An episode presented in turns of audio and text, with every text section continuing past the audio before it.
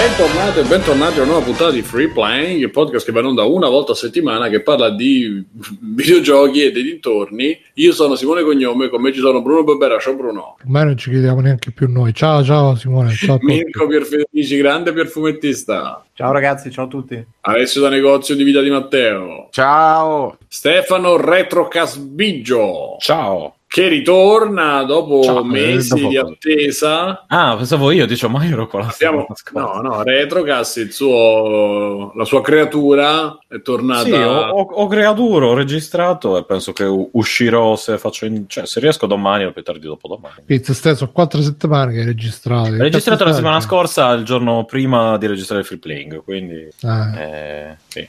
Mi ricordi, mi di ricordi quel convalescenza. periodo dove in una Te settimana facevo Minchia. quattro podcast? Eh, ma pure io, era una roba allucinante. guarda. Mamma, però mi divertivo un sacco, eh. Sì, no, no, per carità, di sicuro ero... Però era una cosa, c'erano ritmi lavorativi quasi. Eh sì, Eh. la performance. Sì, anche perché poi que- quando, è- quando lavoravamo, cioè quando facevamo per eh, tutta la roba di, di Simone, come, non mi ricordo. La- eh, Pizzi. eh, no, sì, sì, Pizzi, sì, la- il, il ring, come si chiamava? Il, pieni. il PN, per il PN facevamo Ah. la registrazione nostra dell'audio, quindi li mandavamo. Sì, era... ah, madonna. Eh, era tutto un, mov- un movimento sen- sensuale. eh, e io, e io ero senza fibra, mamma mia, che brutti ricordi. brutti ricordi.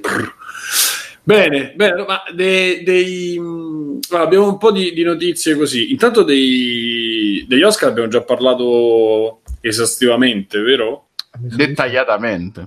Cosa c'è, cosa c'è? Cosa c'è? Ah, beh, insomma, abbiamo in diretta abbiamo subito il, eh, il nuovo segretario del PD, è praticamente già stato, già stato annunciato ed è Nicola Zingaretti. So, Che salutiamo perché ci ascolta sempre. esatto. lo- Infatti, lo- pensavo stessi per dire, è qui con noi in diretta. E qui con noi diretta adesso entra a zingare. Oggi. Alessio, qualcosa- ragazzi e bestemmia. Mi stai Oh. accusando di qualcosa? No, no, a parte accusarti di qualcosa, c'è qualcosa da dire in questo Onestamente, giorno ameno? Onestamente non ho seguito la faccenda, ma mh, mi sembravano mh, abbastanza sconosciuti tutti e tre. E Zingaretti forse era quello un po' più candidabile per, per la parentela illustre. Eh, non lo so, tu che magari ti sei interessato di più, che tu, tu sei andato poi, Simone, Eh, a- no, io volendo- a fare il tuo dovere civico. Avrei uno, di quei, avrei uno di quei begli aneddoti miei Eh, eh, questo speravamo. da raccontare, però non è finito, cioè è finito molto prima di cominciare, diciamo. Comunque avevo deciso, la, prote- la protection sul voto? avevo, chiaro, avevo, avevo deciso di, di andare a votare, insomma, di vedere anche che aria tirasse. Quindi stamattina ho cominciato a dire, vabbè, andiamo a vedere la sede dove, dove poter votare. E eh, sono andato sul, sul sito di... Ha scritto in chat Simone ha votato in tre seggi per conto del papà di Dibba. Eh sì, è uscita questa notizia molto, molto divertente. Ah, una bufala, alla fine una bufala. ragazzi. E certo che è una bufala, ma chiaramente. Però, no, vabbè, ma c'era gente che la condivideva come vera. E vabbè, Eh, lo so. Tu ti stupisci ancora? No, beh, vabbè, io non, lo sapete che tendo a dire. Prati- praticamente è successa questa cosa che ehm, sono andato sul sito di- del Partito Democratico ho detto beh vediamo dov'è il, il posto più vicino a casa mia per andare a votare e Non hai accesso alla piattaforma Rousseau da casa? no non c'entra col Partito Democratico Rousseau Ma non puoi anche fare link, quello, tutti e due. no comunque non sono iscritto a Rousseau per chi se lo, chi se lo stesse domandando e, legittimamente diciamo anzi se non vi ho chiesto già scusa abbastanza ve lo richiedo abbastanza Aspettavo queste scuse da una vita, ragazzi. Eh, esatto. Come diceva Omer Abbat. Esatto, quindi insomma nel caso vi chiedo ancora scusa. No, praticamente mh, sono andato sul sito del Partito Democratico e c'è scritto ah, scrivi la città e, e la sezione e, e chiaramente non è che io sia iscritto al Partito Democratico lungi da me, per cui ho scritto la città e mi aspettavo ciao videogiochi del sofà e Ciao. mi aspettavo di, eh, di trovare quantomeno la divisione per cap perché comunque non è che io so tutte le sezioni dove dove si possa, cioè non ho tutte le sezioni a mente, chiaramente, non le conosco. Quindi ho detto, beh, ci sarà una, la maniera di, di- di- un database, che cazzo ne so, dove tu puoi eh, accedere, puoi consultarlo per capire dove, dove andare a votare. E invece praticamente c'era la città e la sezione, ma non avendo idea di quale sezione eh, fosse quella più vicino alla, a- dove abito, eh, ho, ho cercato, cioè sono andato, ho cliccato avanti ho detto, beh, magari ci sarà, che cazzo ne so, cioè ci sarà il municipio, ci sarà... Invece niente, praticamente tu clicchi, metti la città, quindi Roma, dai invia perché non avevo idea della sezione quale fosse, e non c'è un elenco di sezioni, eh, perché poi sono andato a cercare sezione del quartiere, cercando il nome, magari ci dicono un numero, invece no, ti dicono chi la tiene, ti dicono la via. Tra l'altro quella vicino a casa mia ha- c'era il sito che non esisteva, quindi eh, non- non- neanche, probabilmente neanche sta più sul sito.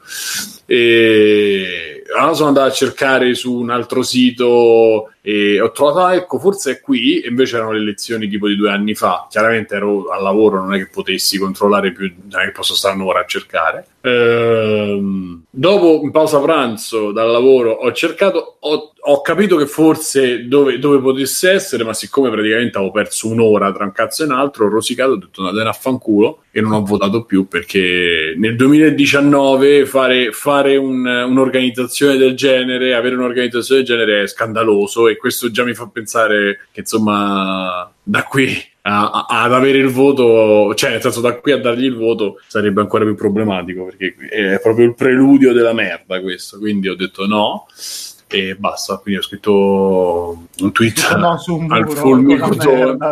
No, no, io ho scritto un tweet al, al- al Partito Democratico, ma sicuramente se non lo seguite non lo vedete perché ho messo la chiocciolina prima. E, e gli ho scritto, anche se siete imbarazzanti, anche se ho capito adesso dove devo andare a votare dopo un'ora, col cazzo che vi voto, ciao. Che vi voto, che, vi, che vengo a votare, ciao. Sì, insomma, a Simone succedono sempre questi drammi. Spero che non facciano mai le primarie al GameStop. Credo prende fuoco la sede. Eh, sono entrato nella sede e ha preso fuoco.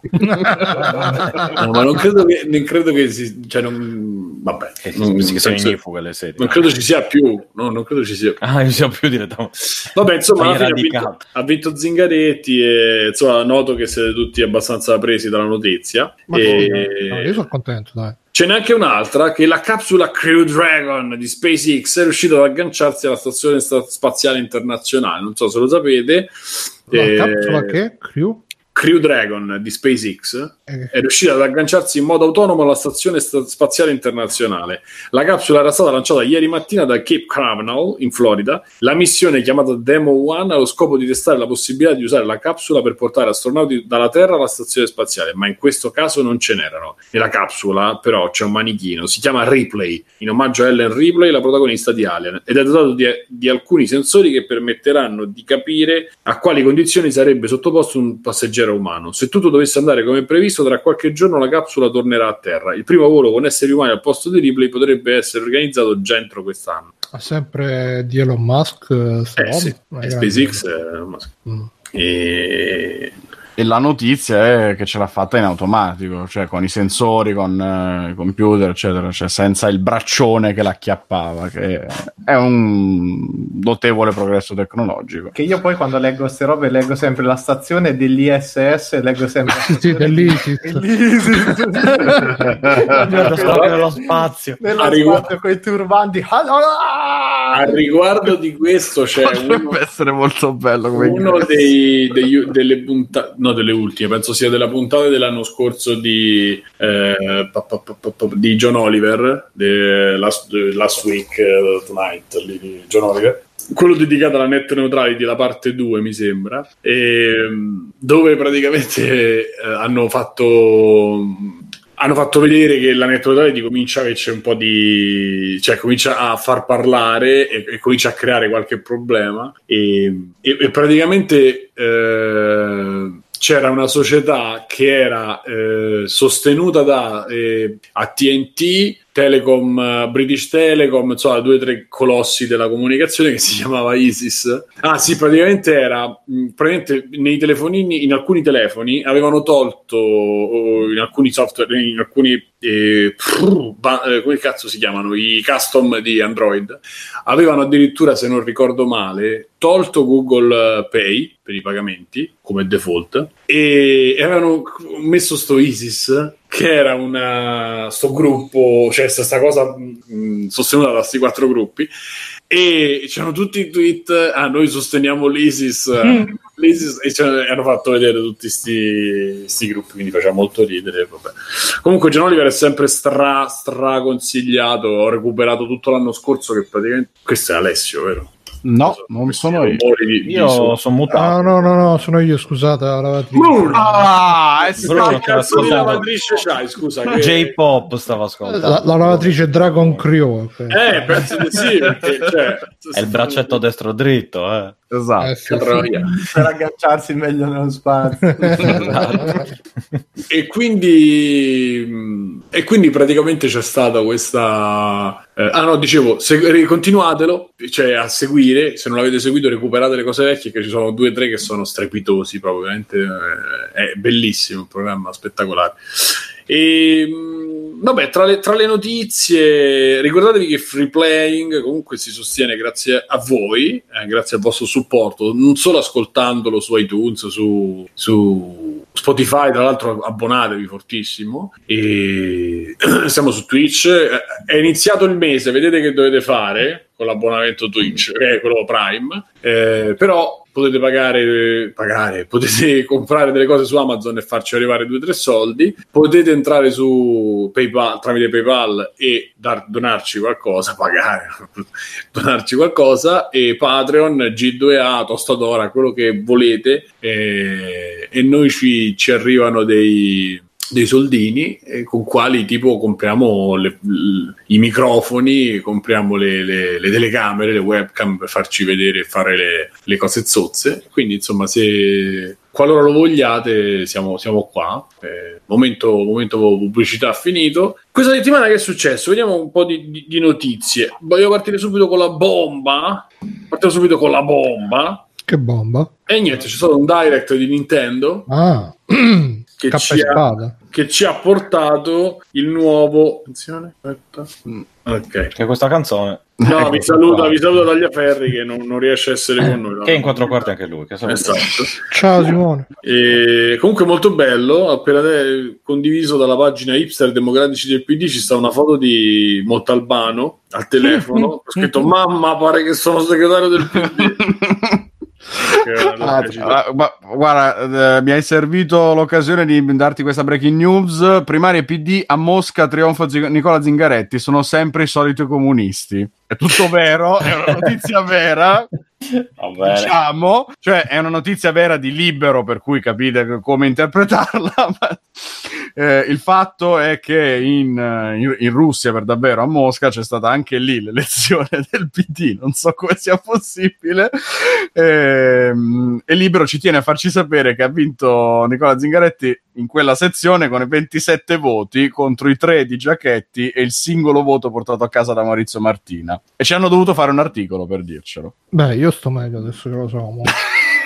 mo. Me- Movimento 5 Stelle Repubblica sbaglia i dati, spese folli per la taverna 17.000 euro l'anno di telefono, ma le cifre sono su 57 mesi. Eh, sì, ho capito, ma perché io con Iliad pago 5 euro e questi 17.000 è una cosa che mi stavo chiedendo oggi quando l'ho letta. Cioè, ormai È perché quando- tu hai una sola SIM. Ho capito, ma comunque con eh, gli abbonamenti... No, grandissimo, scusate. eh. Ecco, Il Duomo e i muri del centro storico di Cremona sono stati oggetti di un raid vandalico ieri notte. Della vicenda ha parlato la provincia Cremona nella notte tra sabato e domenica. Simboli e scritte nazisti, fascisti e anarchici sono comparsi sulla facciata del Duomo, in piazza del comune, in galleria del corso e in corso campi. La parte curiosa della vicenda è che tra le scritte ce n'è anche una, apparent- una apparentemente incomprensibile, ovvero la parola Dux scritto con la C e la S. Ce l'ho foto.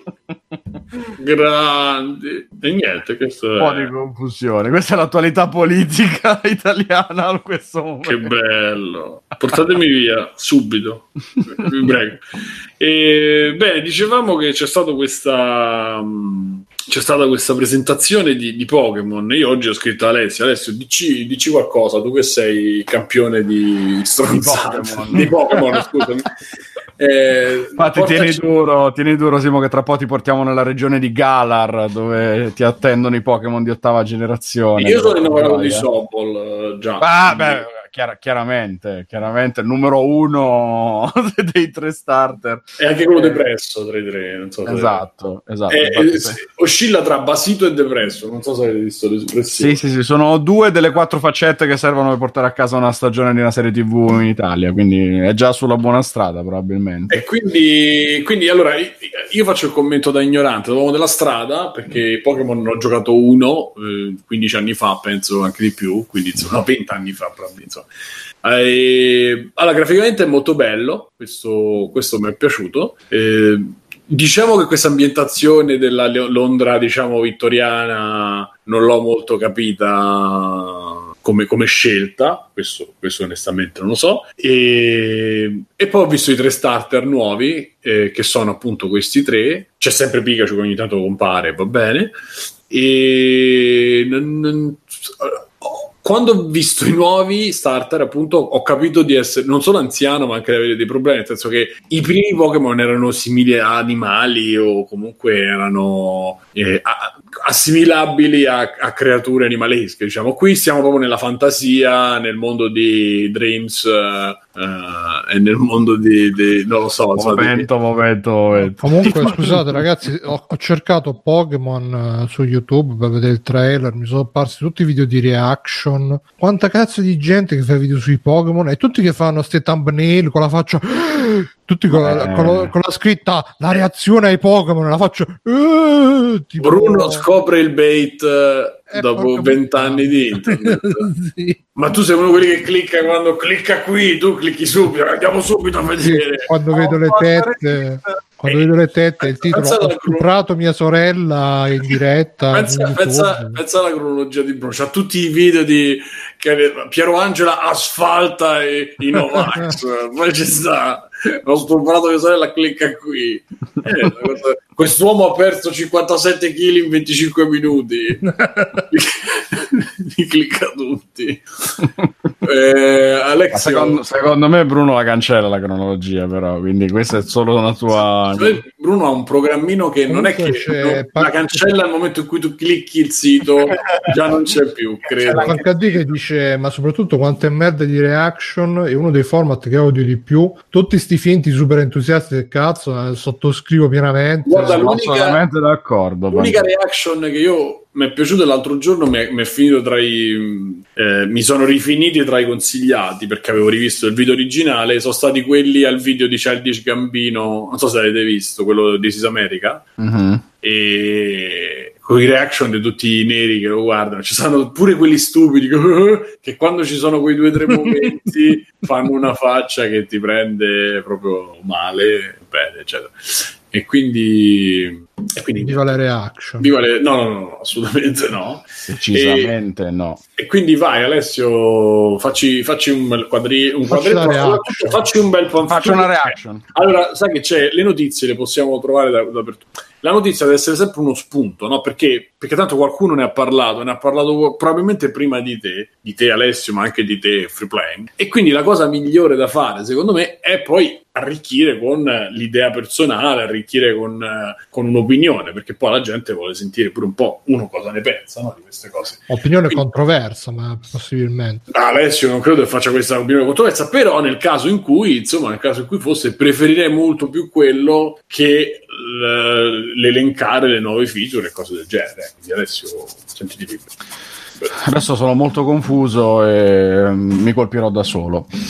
Ma allora, eh, appunto, la notizia in sé la sapete già, hanno fatto vedere i nuovi Pokémon, eh, la prima volta che arriva la serie principale, perché io immagino che per tanti che non seguono c'è un bel po' di confusione. Pokémon principalmente come serie di RPG, per cui quella più ricca, quella eh, più importante, eccetera, è stata quella dei portatili, nata su Game Boy e proseguita eh, felicemente fino a 3DS, dove con alti e bassi comunque è stata sempre un crescendo di vendite, di, di feature che man mano sono state inserite, eccetera, eccetera. E in effetti Pokémon è proprio un universo a parte, è una di quelle anomalie, di quelle bolle che hanno raccolto negli anni un botto di cose come generi di gioco all'interno del suo stesso genere, come come uscire da una chiamata così. non so cosa sia successo, ma credo che siano stati poteri forti. Vabbè, dicevi ha raccolto un sacco di generi come non so cosa è successo, non, non mi ricordo dove ero, ma cerco di continuare. Eh, Pokémon ha all'interno la sua serie principale con vari spin-off dove ci sono stati quello delle fotografie su Nintendo 64, quello Mystery Dungeon che era quello più leggero, eccetera, quello puzzle game, insomma ha avuto poi tutte le sue varie incarnazioni in vari generi videoludici. La serie principale è questa che arriva adesso, adesso arriva entro fine dell'anno su Switch, anticipata da Let's Go Pikachu e Let's Go Eevee che sono stati il modo di Nintendo per far uh, digerire alla gente che hanno rimandato il gioco gioco senza, senza, farsene accorgere in sostanza perché già l'anno scorso sarebbe dovuto uscire questo Pokémon quello annunciato adesso Spada e Scudo eh, che è stato poi rimandato non si sa per quale motivo se è più per problemi tecnici per rifinirlo che cosa ed era stato eh, ne- nell'attesa insomma erano usciti Let's Go Pikachu e Let's Go Eevee che sono il modo uno per testare eh, Pokémon su Switch a livello tecnico mm, gli è servito probabilmente per guadagnare tempo mentre creavano i modelli 3D eccetera eh, e è stato anche l'inizio di uno sdoppiamento cambiamento della serie per Pokémon che oltre a uscire in due titoli alla volta, che è come al solito il metodo furbetto per cercare di raddoppiare le vendite, perché le differenze fra i giochi sono, lo sapete, solo i, alcuni Pokémon che si possono catturare o scambiare solo avendo entrambe le versioni del gioco, quindi in, teoricamente fra amici... Traduzio- tradizione, no? Sì, sì, sì, però fondamentalmente ti sto vendendo due volte lo stesso gioco, è una maniera molto furba. Quello a te perché tu li compri tutti e due. Eh, solo a me, normale, ce, n'è, ce n'è di collezionisti che lo fanno. Io devo dire che mi sono molto allontanato dal mondo Pokémon. Questo riporta sempre a un, un famoso adagio di free playing. Assolutamente, c'è gente che mangia la merda, eh. ricordiamolo sempre. Eh, no, eh, quello che succede è che adesso c'è uno sdoppiamento anche tra la serie Let's Go, che è quella pensata più per i bambini o per il pubblico casual, quelli che venivano da, da Pokémon Go per telefono che si sono magari riaffacciati eh, tre anni fa al mondo di Pokémon tramite l'app per cellulare e gli è tornata la curiosità di giocare, eccetera, eccetera. Eh, essendo ormai praticamente moribondo, cioè che Mirko è uno di questi, giochi, esatto. Eh, sì, sì. L'hai provato mai Pokémon Go, maestro? Pokémon Go, no, no. E lo strappon? sì, è, devo dire che è più piacevole il Pokémon Go per un sacco di... Ecco. Ma, lo, ma, lo, lanci lo strapone, giusto? E poi ti torni indietro pieno di qualcosa. E niente, quindi ci hanno fatto vedere questo trailer con eh, video naturalmente in fase di, di sviluppo, bello segnato sotto. Me, solo metà del video è di, di gioco vero, si, si, è visto pochino, si è vista l'ambientazione che eh, ricorda per la gran parte una Gran Bretagna ovviamente reimmaginata in stile Pokémon, in una Gran Bretagna con Londra a nord. Brexit. Ovviamente post Brexit. Sono tornati all'età vittoriana, Dickens. Esattamente. Eh, una Gran Bretagna ribaltata con Londra a nord e la campagna a sud eh, si vede molto nell'ispirazione degli edifici, c'è un qualche cosa di, di, europeo anche nel fatto che a un certo punto si vede un personaggio, un, allenatore di Pokémon, probabilmente entrare in una specie di stadio di calcio con tanto di divisa, che non, non è chiaro se che... si pare che sia legato a come vogliono rivoluzionare la Lega Pokémon, quella cosa. Mm, sì, leggevo, leggevo, di questa cosa, però non è chiaro perché potrebbe benissimo essere una cosa in costume, tra virgolette, eh, di una singola palestra. Magari c'è il Quidditch. Uh! Quello, quello non credo. il Quindimon. Comunque, eh, della nuova generazione di Pokémon per il, per il, momento sono visti appunto solo i nostri tre starter con eh, il nostro Pokémon d'acqua Sobol che è già ha già catturato i nostri cuori, almeno per me Simone, e poi gli altri due, il coniglio di fuoco, la scimmia. e, e il cosetto e il, cos'è, un Il coniglio, il coniglio, de, il coniglio de fuoco. Se è frocetto non lo sappiamo. Però un ascoltatore ci ha tenuto a farci sapere che il giorno stesso era già uscita una fan art eh, regola 34 del coniglio e questa cosa mi inquieta tantissimo perché non riesco a capire che problemi abbia la tua 34 non lo so, però so che era uscito un... E aveva il cazzo gigante, Simo. No, quello, era 34. uscito, era uscito un, eh, un post come se fosse stato uno sketch, diciamo, un, un, art di Nintendo con l'evoluzione che però è uscito fuori poi. No, si è scoperto subito che era un, Eh, un fake. Mo- fatto molto bene, ma fake. Vabbè, quello non ci interessa di meno, onestamente. Ma così Quello- bene che pare che potrebbe influenzare, non lo so, eh, però dicono che potrebbe influenzare poi il risultato finale, per quanto è stato Ah, preso bene. primarie. Esatto. Questo, e anche le primarie. Questo potrebbe darsi. Comunque, quello che è importante è che parliamo di un gioco importante per Switch che, come al solito, non esce a breve, esce per l'autunno se tutto va bene. E, e niente, è Pokémon, per cui ci si aspetta, come al solito, grosse vendite, grossi numeri, eccetera, eccetera. È sicuramente uno dei giochi che può dare più forza, essendo un'esclusiva a, a Switch. E è il momento anche del grande rilancio di Pokémon. Si vede che comunque un po' ci stanno investendo perché eh, Spada e Scudo sono l'inizio in 3D per la serie principale di Pokémon. Quindi è comunque un momento adesso importantissimo per loro. Esce quest'anno il remake del primo film di Pokémon, quello fatto a cartone animato che uscì anche al cinema da noi, Mew contro Mewtwo. È uscito adesso il trailer eh, in CGI, è tutto fatto in CGI, per cui è semplicemente un Quello remake con in Broly? 3D. Quello con Broly, esatto. Stiamo E vivendo in un certo senso è eterno- l'ultima evoluzione dei, sai, di Saiyan. la loro forma finale sono i Pokémon. E che altro che mi ero perso via? C'è questa cosa che sono pare che si stiano un po' lamentando perché hanno rimesso incontri casuali mentre prima come in, in Let's Go si Sì, mm, sì, sì, sì, no, ne ho letto. eh, nella, nella nuova serie Let's Go in- ci si vedono i Pokémon nell'ambiente, per cui si può cercare di schivarli e di non perdere tempo, eh, come succede nella serie principale con gli incontri casuali. Comunque sembra un po' Breath of the Wild la grafica. So se... E stanno tentando di fare un open world più di prima, perché ovviamente essendo in 3D dà più quell'effetto. gameplay non un c'entrerà un cazzo, querellato. però come grafica un po' ci sono No, no, certo, il gameplay è un'altra cosa. Qua parliamo comunque di combattimenti a turni e tutto quanto. È, è molto più RPG classico. Pokémon non, non può che essere così, probabilmente. Eh, dal punto di vista estetico, sì, quell'effetto acquerellato probabilmente ricorda tanto Zelda per Switch. Eh, a me piace come stile. Mi sembra che siano sempre con un po' il freno a mano tirato e non riesco a capire come mai un'azienda come Pokémon Company, che soldi certamente ne ha, vada sempre così a rilento nel- dal punto di vista tecnico nell'aggiungere dettagli, nel migliorare modelli, eccetera, eccetera. Però adesso è un, è un giudizio del cazzo dato su quei tre secondi di trailer che, che si sono visti, per cui aspetterei a vedere. Quello che più che altro stona è rivedere ancora nei combattimenti il fatto che i Pokémon in realtà sono slegati fra di loro, sono lì inquadrati uno da una parte, campo e controcampo, e non, non si toccano, non c'è un vero combattimento, semplicemente ci sono delle animazioni di, di modelli 3D che stanno lì per fatti loro, non c'è compenetrazione di nessun tipo degli non attacchi. ci sarà mai Eh, uno me non capisco come mai. i combattimenti dei cani. Che diventa- esatto. Esatto. che già, già stanno sul filo del rasoio del combattimento tra cani e, e già poi tanta gente sarà lamentata Beh, ma quello è, è alla base, proprio da sempre tutto il concept di Pokémon ha questo, questa dicotomia interna assurda, perché appunto sono super amici, però combattete stronzi, uccidetevi.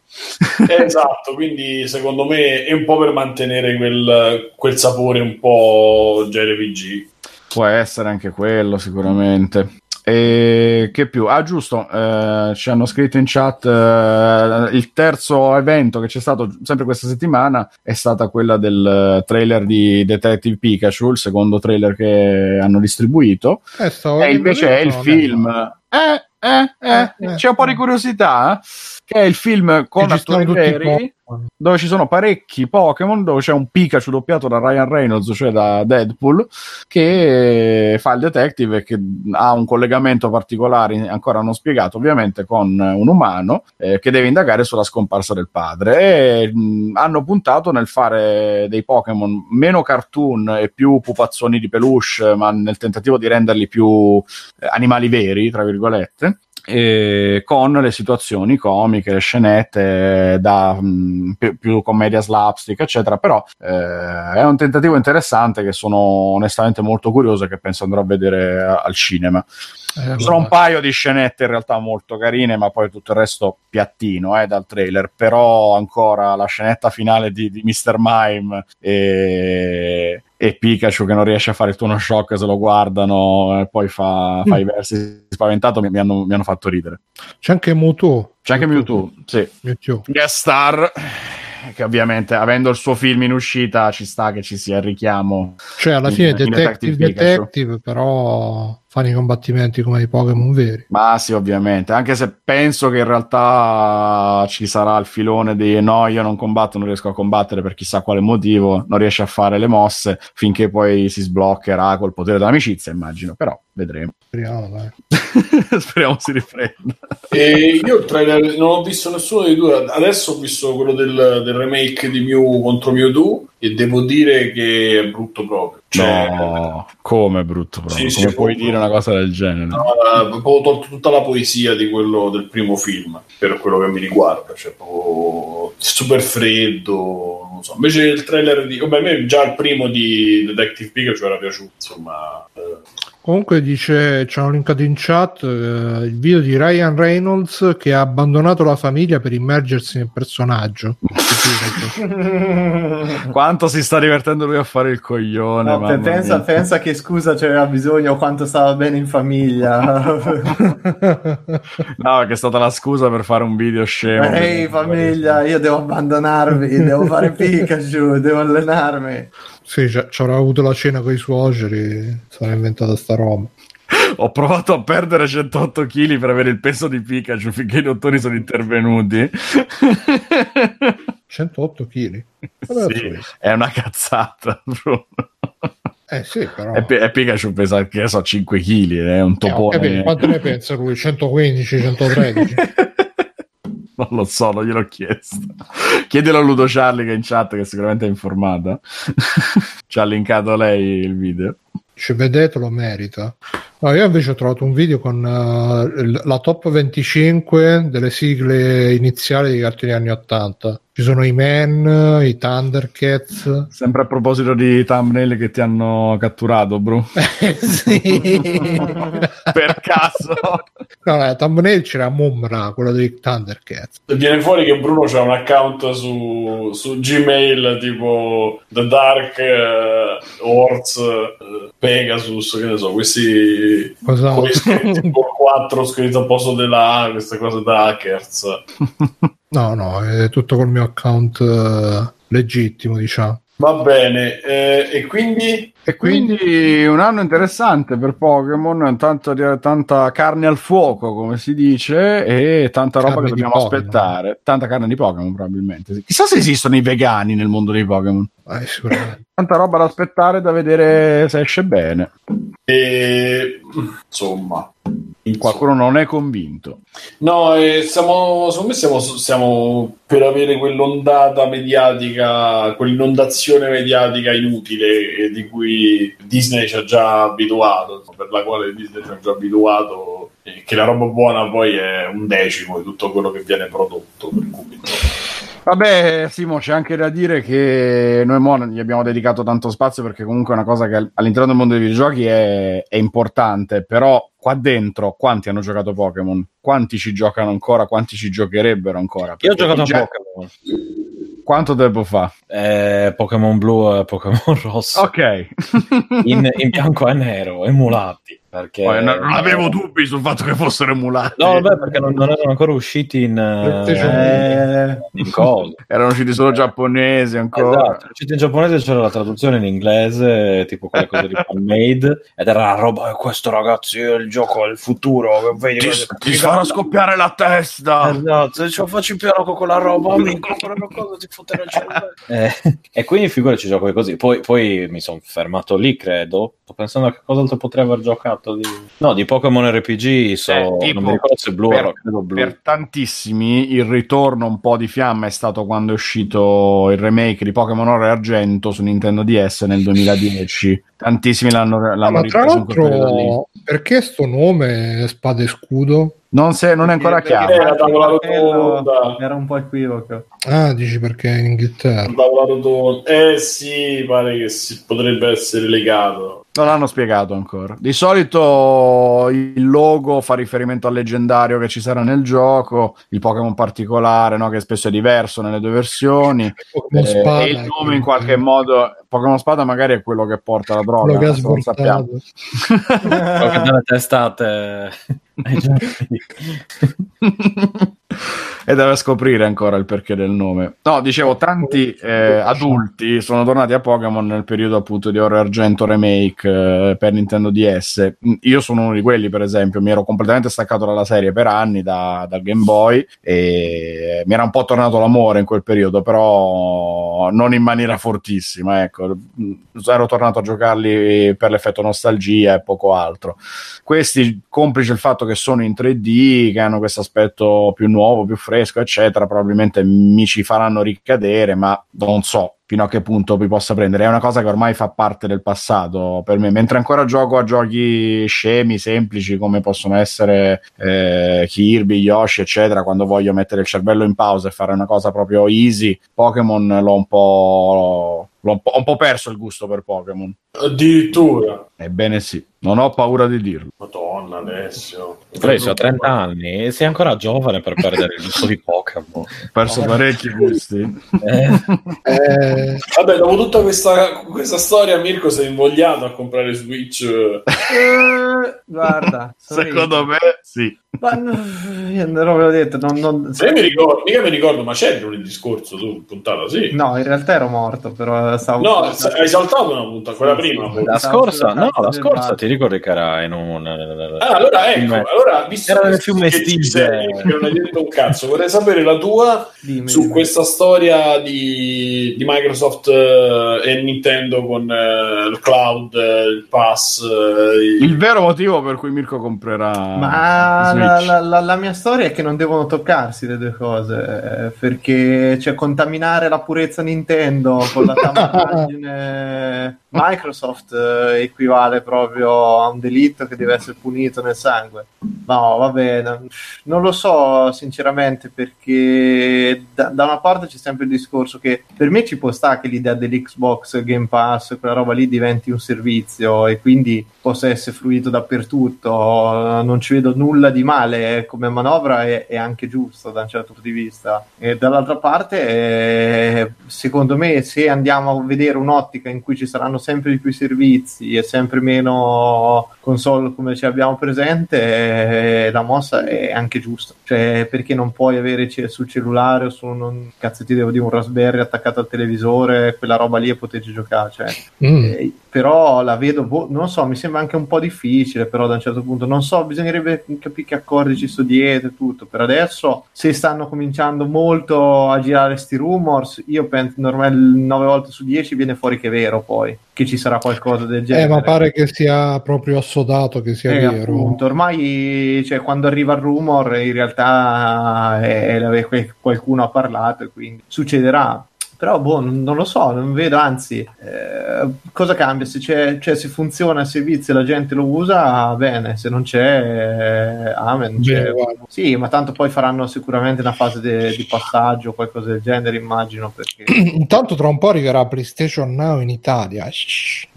Eh, eh, io so, spero che funzioni decentemente perché sarei curioso di provare qualche esclusiva PlayStation eh, su PC in streaming. Pensate. Tipo, Eh beh, Bloodborne, God of War, eh, Last of Us 2 ma che esce tutte le robe là PlayStation 4 pff, non Spider-Man. Spider-Man anche sì mm. Ma se tu uscisse, vabbè, certo, te dici ormai potendo utilizzare i giochi sulla, sul PC invece che sulla console. eh, se funzionasse bene sarebbe una figata Se la connessione è buona, funziona. Beh, Eh, non Ma lo so, beh, Biggio, io ho bisogno Sì. del lag, c'ho- io perché sono un giocatore pro, ho bisogno della risposta immediata Sì. comandi. no, no, ma è immediata. Ma anche quella di, di capisci? Ma che... tu ci hai giocato, Bruno, per dirle queste cose. Cioè, Sì, sì, sì, sì. Ho gio- ho Ma non è vero, non c'è in Italia. Dai, vent'anni fa. ho provato Avevo la, la giocata TK e e la lag era un po' elevata. ma non dipende dalla velocità il lag, dipende dal ping, è, è E diverso. Eh, appunto.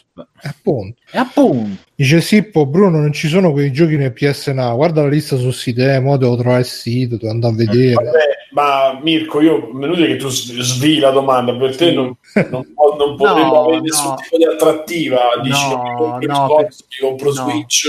No, perché sinceramente cominciano a diventare un po' troppi questi servizi a cui uno Non te lo fai un abbonamento Game Pass? Appunto, esatto, aggiungiamoci un altro abbonamento. Cioè, purtroppo il tempo che ho di giocare è abbastanza Però limitato. se fanno quello family, eh? Eh, eh, dici. grande Quindi- famiglia di free play che si Eh, la famiglia free play si allarga pure. Ma togli, allora, togli la parte, diciamo, economica, nel senso, Eh beh, non, beh, non è proprio una parte... no, no, dico, metti caso che tu solo perché c'hai l'abbonamento, cioè solo perché c'hai l'account Nintendo per dire hai diritto a un gioco al mese, mettila così, no? Sì, cioè no, facciamo eh. finta che, che tu c'hai la possibilità di avere una macchina che te la puoi giocare sul divano o sul televisore, che ne so, giochi a Forza Motorsport, giochi a Gears 5 o a, che ne so, al nuovo di Remedy che ormai è multipiatta, però vabbè, a, a- a quelle esclusive che, oppure al prossimo che farà e, chi cazzo hanno preso mo loro e, hanno preso tre software house pure quelli già eh, Vabbè, gialli che hanno comprato Eh. la- insomma quello che hanno comprato loro no? tira fuori il gioco che ti può interessare eh, non la vedi una cosa fattibile dici sti cazzi me lo gioco su PC perché nel frattempo che ne so su, su Switch ci avevi pensato non mi ricordo cosa volevi volessi comprare No, era per Bayonetta, quella roba lì, appunto. Ecco, ti ci mettono dentro quello, ti ci mettono de- ci- magari Zelda ti può interessare con l'open world, che cazzo ne so, non credo, però insomma, quella roba che dici, "Mm", oppure quello Astral Chain, Astral Chain, quello di Platinum che uscirà su Switch, eccetera, e non te proprio niente, a te non ti... No, guarda, ti dico più ci, ci ripenso ogni tanto, visto anche adesso che la tirano in offerta a 250 euro, però mi rimane Simo il fatto che io sono un po' alla bigio, nel senso che tre ore, sono d'accordo che nessuno le fa mai tre ore di viaggio, perché sono veramente lunghe tutte, però l'idea di ne faccio due e mezzo di treno, arrivo a scuola, lo devo ricaricare, arrivo a casa, lo devo ricaricare, cioè pff, a me questa cosa mi fa passare la voglia in una maniera che non cioè proprio pazzesca. E anche i giochi che dovrei farci alla fine sono troppo pochi per giustificare la spesa eccetera. Poi magari io sono sempre il tizio che dico una cosa e poi ne faccio un'altra eh, per cui. Però a quello sommi la console più sommi che ti serviranno SD per tutta la roba che dovrai scaricare l'abbonamento cioè no troppe cifre. Non c'ho quel tempo non c'ho quella quantità di tempo che potrei dedicargli per cui già tra un, eh, un Destiny una roba altri giochi che sto facendo pian piano lì su PlayStation un'altra console con un altro servizio per adesso eh, no ti dico la verità non, non ne vale la pena. Vabbè, poi Forse- anche perché sei eterosessuale, Mirko, adesso diciamoci sì, no, forse, forse Eh, se giocassi su PC potrei, potrei pensarci. Se fosse PC la mia cosa, le- la- l'avevo l'opportunità di giocare perlomeno tutte quelle esclusive ad una console, eccetera, che non eh, cioè in nessun'altra maniera potrebbe attirarmi questa cosa, ma giocarle in questo caso su una console Nintendo, su quello schermo eh, e tutto, no. Poi immagino, boh, ci saranno delle limitazioni, cioè per adesso non lo so, non lo vedo una, una grande cosa che mi possa spingere ecco, l'acquisto di una console più un abbonamento. Mm, vabbè, quindi no, non ti hanno smosso... No, per adesso no. non ti hanno smosso comunque. Vabbè. Eh, a proposito delle case, visto che ci hai detto che stavi, che stavi al- a- tra la vita e la morte e Sì, ci hanno chiesto in chat, raccontaci, facciamo un po' di giro di casa. raccontaci che, che devo raccontare che mi sono svegliato. andata? Che è successo? Che mi sono svegliato lunedì mattina con un, un, leggero borbottio di stomaco che si è trasformato in due ore dopo un'apertura di entrambi i rubinetti dei i miei sfinteri, chiamateli come volete, in un colpo solo. Quindi, grazie a Dio che abbiamo la vasca vicino al water, no. sempre quelle scene bellissime con mia moglie che arriva. Ma stai male? No, non mi vedere, non vorrai vedermi così, se no non mi amerai mai più. e parlavi con Giravoce che parlassi come Achille. Era tutto no, soprattutto dopo parte la scena tipo Griffin quando uno vomita e fa, fa vomitare gli altri. No, esatto, no più, più, che Griffin io direi la scena quella di Stand By Me quando fanno la gara di torte. e... No, è stata una cosa abbastanza micidiale. Poi sono ripreso e niente. Dopo, nella ricerca di qualcosa di leggero da mangiare, adesso mi, prende, mi è presa sta cosa che ho notato che, cioè, notate un po' ormai che sta andando. Che la moda è che adesso tutto deve essere integrale. Porco giù, è tutto integrale. Eh, non esiste più un cazzo che non sia integrale dentro un cazzo di supermercato, quindi c'è tutto, tutto, tutto de- con questi cazzo di copertine orribili, color appunto cagarella, quella che ho appena fatto io, tutto sto marroncino che ti deve dare l'idea dell'integrale. Io, dopo che ho cagato ininterrottamente per mezza giornata, andare lì e dire, oh, guarda che belle queste cose integrali, proprio mi sentivo circondato da merda in tutti, cioè proprio, mamma mia, che cazzo, un'altra di quelle mode del cazzo che adesso dopo l'olio di palma è arrivato l'integrale. Ma realtà è un po' che... Eh, sì, ma guarda quanto lo sta stanno spingendo in questo momento è una cosa spaventosa. Eh. Eh, magari adesso si incomincia a vedere un po' di più. Ah, si incomincia a vedere no, le, le, integrale. le gocciole integrali, la pasta integrale. Io vado alla mensa, adesso alla mensa è apparso ogni cazzo di, di tipo di pasta che è integrale, anche lì, mamma mia, che poi proprio mi fa l'effetto contrario quando mi trovo... Madonna ragazzi, ve li ricordate i Centurions? Sì. No. Mato... Eh certo che contro Doc Terror. Era un bellissimo io adoravo. con i baffi. Il mio preferito era quello con i baffi sì, perché con i baffoni verdi Centurions e poi dicevo il nuovo titolo tipo i Centurion il cartone più animato più bello di sempre ma chi sono quelli che facevano un potere assoluto sì. eh, eh, cazzo sono 30 anni che io cerco il titolo I no sì ma me lo dicevi io te, te lo dico ma io ho detto sono 10 anni che faccio free play che, che di questa cosa. E poi eh, questo è Zingaretti. Potere assoluto, uto, uto, uto. Anche in italiano si chiamano i Centurions. Sì, sì, sì Centurions anche in italiano. Sì, sì, Centurions. Uh,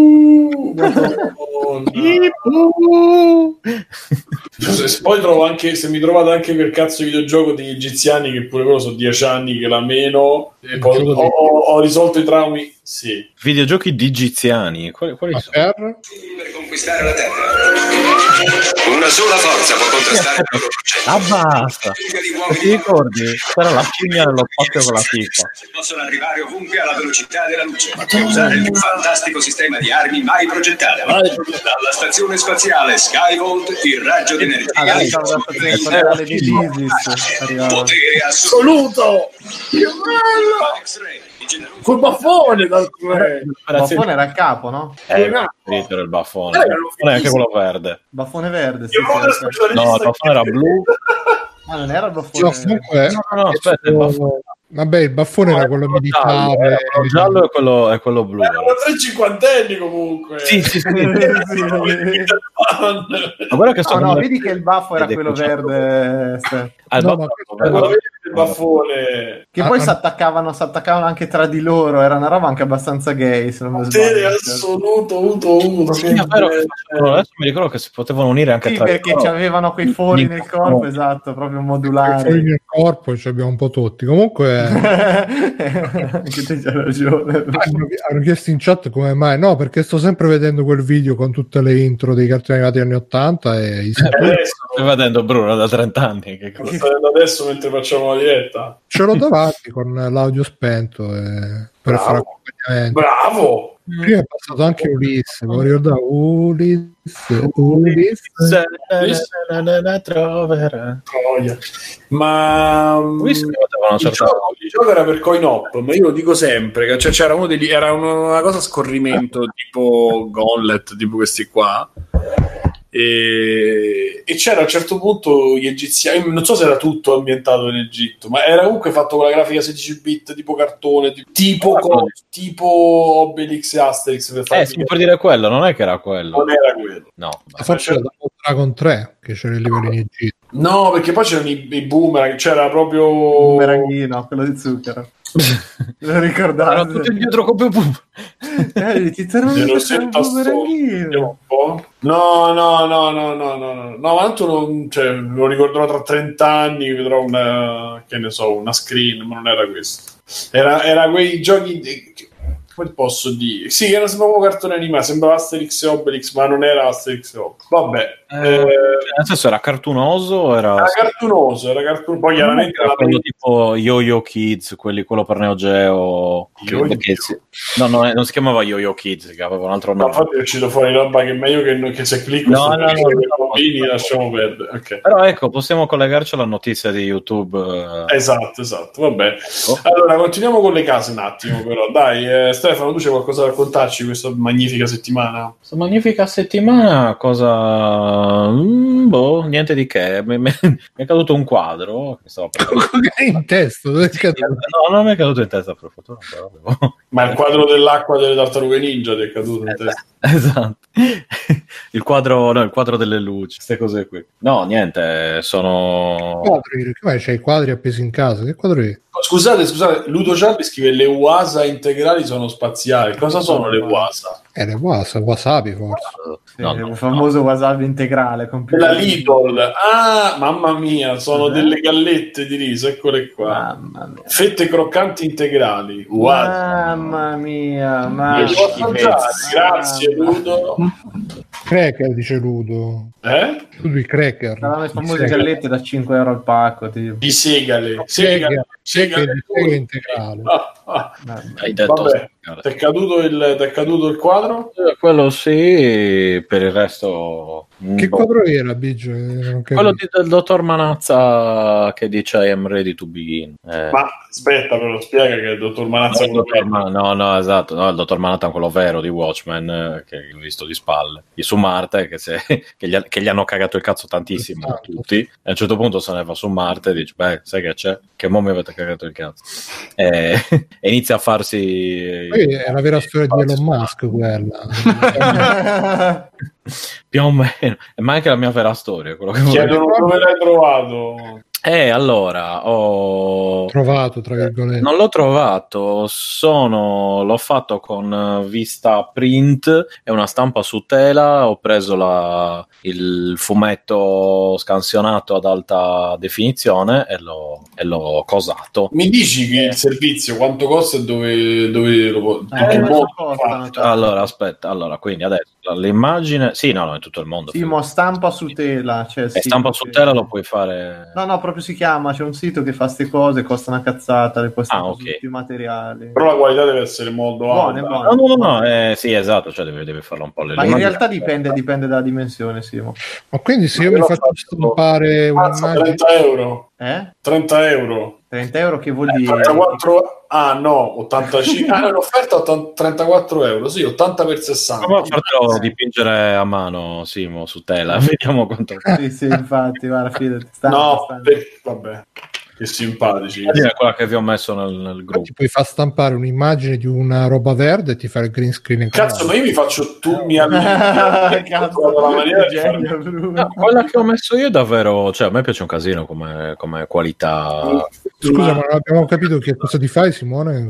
mi faccio tutta a casa no dico mi rifaccio tutta a casa adesso con le, co- con le stampe Cioè, Via di casa. No, allora io siccome come sapete mobili vivo da un po' casa da ormai sono due o tre anni, ma sto scegliendo meticolosamente le cose da appendere, perché a me non mi piacciono i quadri di merda che uno prende senza un senso e quindi me- le cose che appendo a casa Ma quali, tutte- quali sono i quadri di merda che uno prende senza... sai quelli eh, sei andato mai, andato quelli mai da tipo Ikea. alle Roi Marlene Cioè, quelli da Ikea, eh, ok. Eh, ok, eh, sì. per esempio, che io quando vado rabbrividisco perché già Sì, abbiamo sì. i mobili tutti uguali, almeno un cazzo di, di quadro, un poster bello, e quindi mi sono cercato tutte come mi sono fatto fare cose, mi hanno fatto dei regali per parenti, amici che venivano quando ho comprato casa e eh, ho una, una cosa di Escher qua, una litografia di Escher, ho i miei Daft Punk che mi hanno fatto per 30 anni, che avete visto per i 30 anni, insomma. poi ho una cosa ufficiale di Your Name, ho un'altra di Stranger Things e mo ne dovevo prendere un altri due per- perché ho dei muri ancora liberi e quindi però non ho mai trovato qualcosa di interessante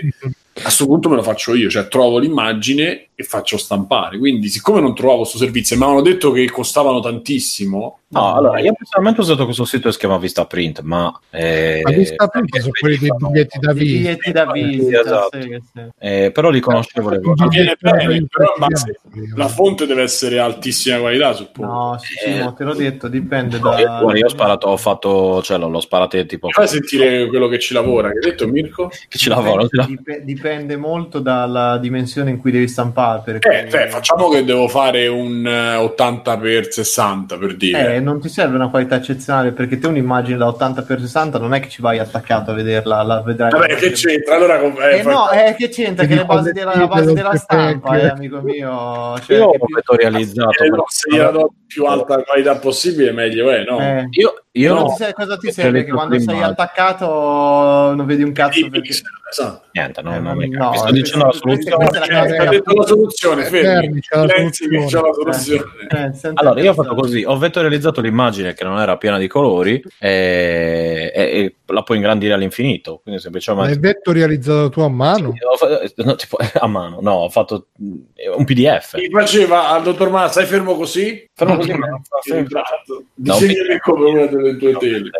Normale Ah, dice che c'hai i Ah. puzzle della Ravensburger, quello è un La classico. soluzione, la soluzione ce l'ha messa in chat uh, Panca D. Fatti fare dal maestro un disegno di te con la super minchia tipo quella del cartone di Spider-Man. Meimato propone Dragon Ball sono nuvola Speedy, anzi Eh, Spider-Man no, sono eh. nuvola Speedy. Grande classico, vettoriale, vettoriale, però. Vettoriale.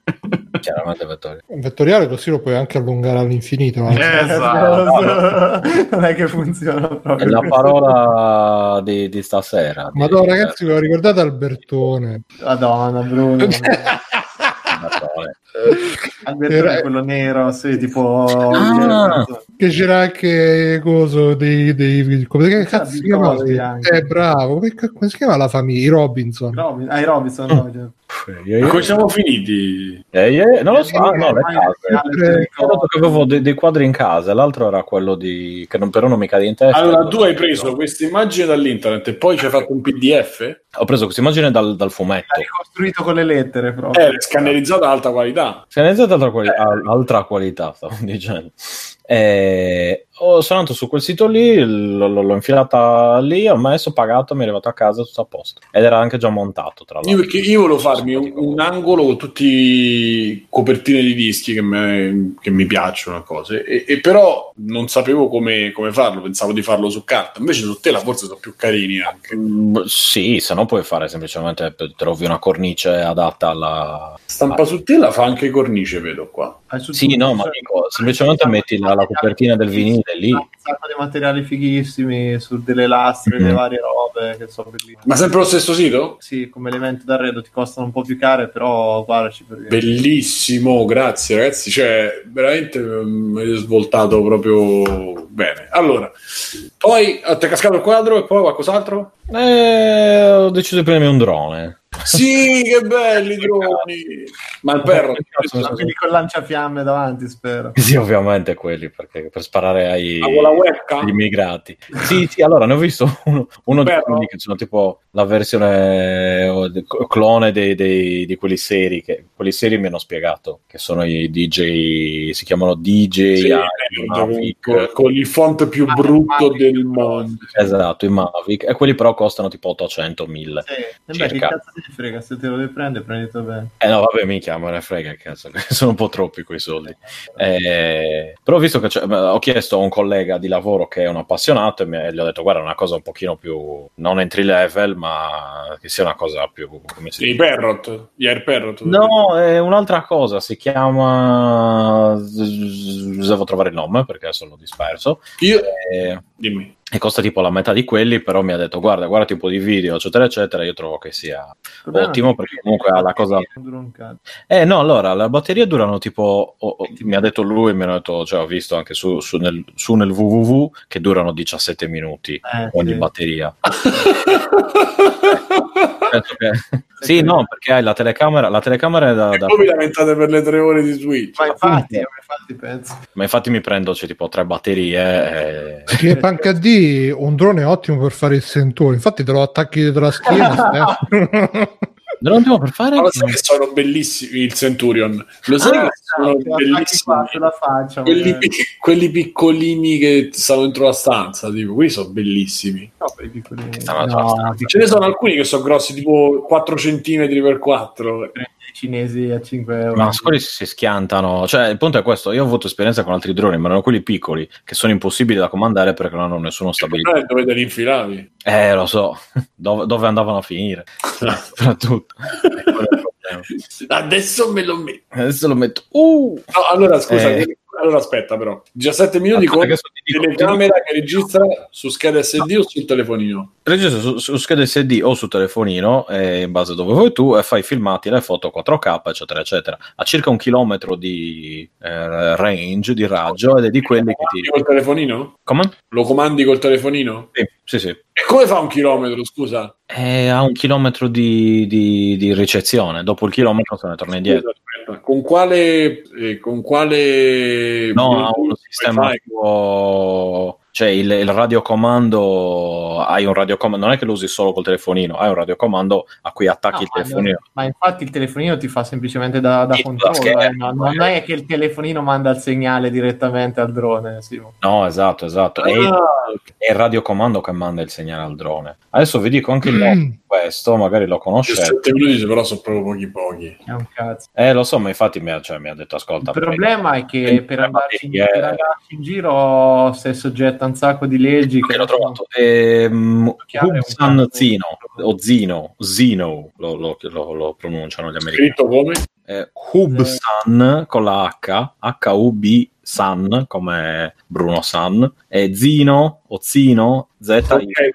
Ok, esatto, questa roba qui. eh, Niente, ho visto un po' di roba e sto pensando di prenderlo perché ci sono, de- de- adesso come scendo in Sardegna, anche per l'estate, eccetera, ci sono sempre quei posti che io avrei voluto vedere, ma che non sono raggiungibili a piedi o, non sono, raggiu- o sono raggiungibili solo via mare, eccetera. E che sono quei posti per cui ti servirebbe una delibera e un patentino, tra l'altro. 400 euro, 350. Tipo che se te li fai volare in zone abitate ti sbattono dei... Cioè, No, no, ma ovviamente lo, no, lo in spiaggia.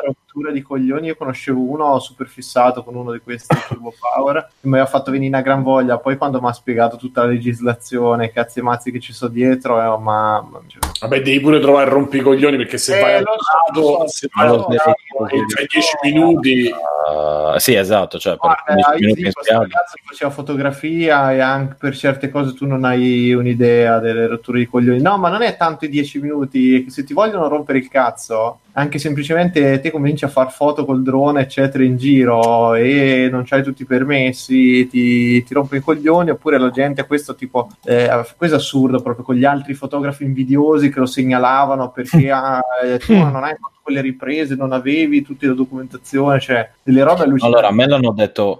Il eh, dei fotografi è tipo una roba sotto Sì, sotto. ma, ma a me non, cioè nel senso, io devo fare cose molto... eh, come- Sì, no, no, ma io sono d'accordo con te, Ste, che non la non- vicina, Sì, le solite Sì, cose. la vicina, la gira intorno al cazzo quando pisci, sai. Sì, esatto, la cosa... No, ne ho parlato ieri col padre... guardarti le palle mentre stai facendo cose. col, col padre di- di- di- della mia ami- amica. E mi ha detto guarda ti servono queste cose se devi fare riprese professionali se hai attrezzature professionali. Ma questo non è professionale cioè questo è una roba come dire che me- Basta un sasso per abbatterlo, quindi va bene. No, ma insomma, non è una di quelle cose appunto che, che- e poi non è una di quelle cose che userei in centri abitati, è l'esatto opposto, lo userei Eh, ma la tentazione poi è troppo forte. Come? La, la La tentazione. tentazione Ma quanto poi si è- alzano mediamente? A un chilometro.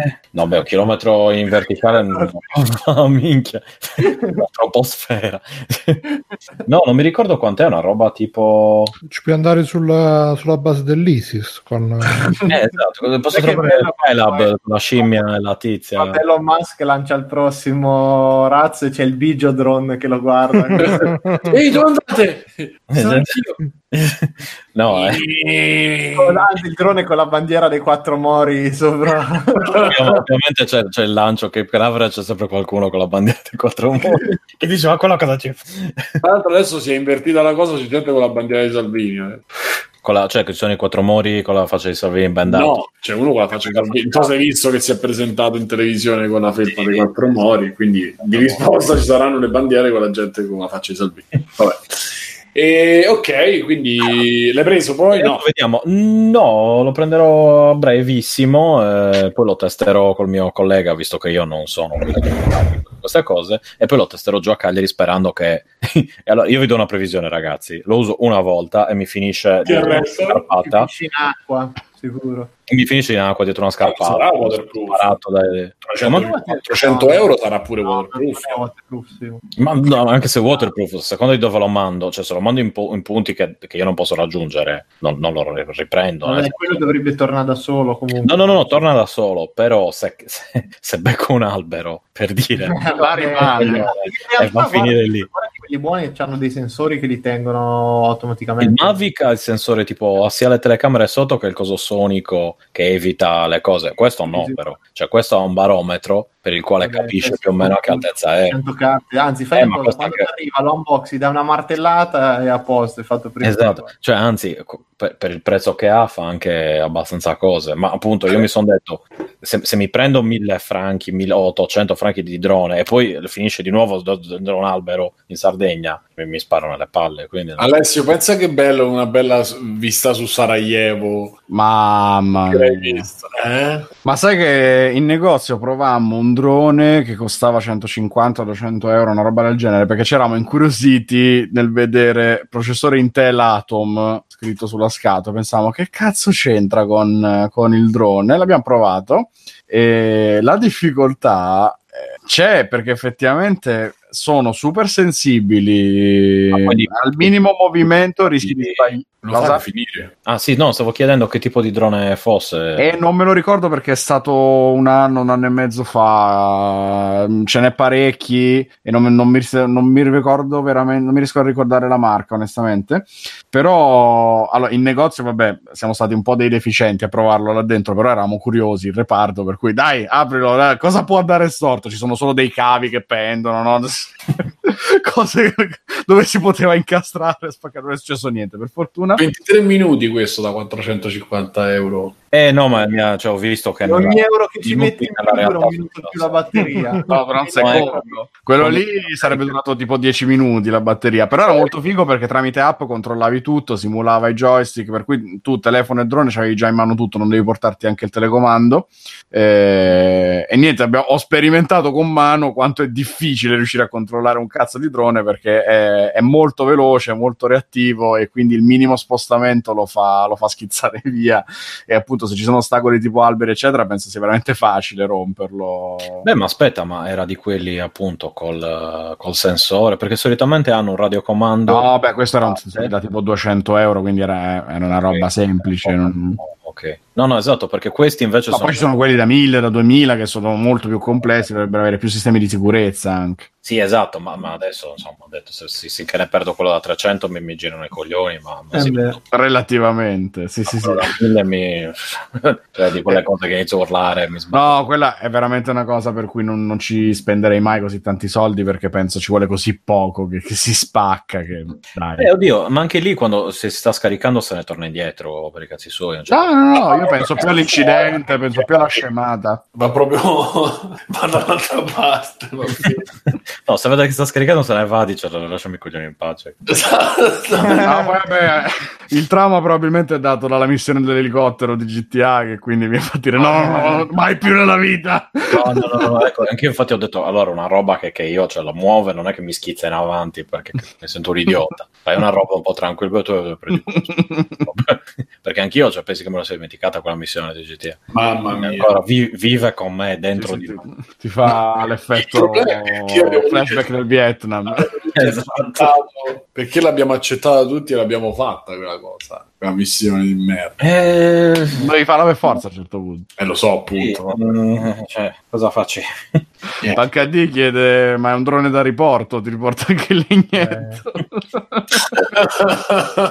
Ho detto lo voglio usare in Sardegna, i miei amici mi hanno detto stai attento dove lo usi perché secondo me te lo Gli sparano. sparano. No, mi ha detto davvero, dice lo scambiano per un uccello e lo buttano giù. Cazzo. Que- quello che non va detto Stefano è che questo è il drone, aspettatecelo. Ha anche il sensore infrarossi. il lu- no, anche il Luminol. Non mi fa Ah, il Luminol. Spero di no. Vabbè, copiate il link che avevo buttato dentro a chat di Twitch infinito. Sì, le immagini che arrivano al telefonino, diciamo che la qualità è un po' quella che è, però beh. Cioè, no, ma del telefonino sono... cioè, Cioè, vedi video su questo. rigirami l'immagine che non Eh, te l'ho avuto sulla chat nostra. Amici che ci state solo ascoltando, il drone che ci ha mandato Mirko è un terrificante drone gigante. Tipo con un sono uomo delle racchette da tennis con un uomo in mezzo su un Sì, è sedile tipo che un-. È tipo un drone di droni, cioè sono, sono tanti droni attaccati insieme. Arriva così da Cagliari alla. Minchia, sto arrivando, sto arrivando, fratelli. Tra l'altro potrebbe essere che con questo biggio non si caga addosso quando parla. posso controllare, guarda, così poi vola passo, come puoi vedere. Onestamente io col mare intorno e quei cosi, cioè, Minchia, No, no, no, no, l'aereo. Tra l'altro ho sognato questa notte che, Però c'è lui che fa le foto. che avrei dovuto prendere un aereo, mi sono svegliato stamattina con un'angoscia addosso. No, non lo voglio prendere. Ah, ma stavo dormendo. Beh, fatto- prendere, guarda, ho fatto i biglietti, torno giù l'8 aprile, quindi, e torno sul 15 di nuovo. Poi di nuovo d'estate, in compagnia. Madonna, dovrò prendere ben 4 aerei, quindi Come quattro Eh, aerei? sarà brutto. Questa sarà brutta. Qua- scusa, quattro decolli, ma tu sei matto. Eh, guarda, 4 decolli. Sì, sì, 4 decolli. Anche quattro atterraggi, magari. Sì, diciamo che... Quattro aerei sono quattro decolli. Atterraggi, vabbè, Sì, sì, sì, non so che cosa... ma perché? Da dove? E da dove? Da, da- da Milano a Cagliari, devo tornare giù ad aprile per, eh, così, per Pasqua, diciamo. Perché quattro? Uno, due? No, uno, eh beh, uno devo andare, l'altro devo tornare, devo tornare a Zurigo, e poi di nuovo scendo. Come? Ah, no, ok. Poi no, nuovo d'estate e, e a fine maggio, inizio giugno, con, eh, cioè di nuovo, quindi devo fare... No, però que- quelli invece un diretto, partiamo diretti da, da Zurigo.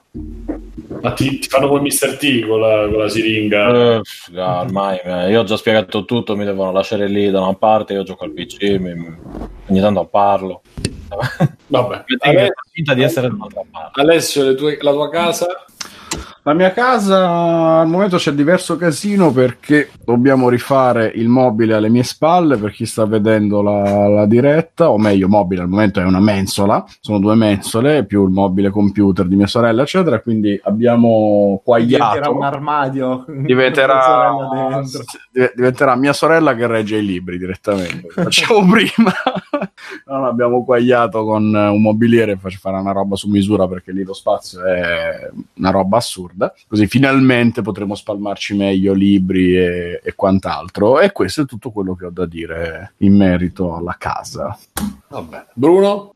Io sto lavorando perché c'è un lavoro che finiva, eh, ci eravamo messi d'accordo che- con l'agenzia che finiva a fine marzo e poi qualche giorno fa, il primo marzo, oh, Bruno, ma qua il cliente mi ha chiamato, mancano ancora tante robe per metà marzo, come per metà marzo? Cioè, eh, eh, sì, hanno detto ho detto no, hanno detto a fine, eh dai, vienimi incontro quindi adesso sto venendo incontro con grande fatica e con grande mestizia, però ce la farò. Chissà, ce la farò, non si sa, però ci proviamo.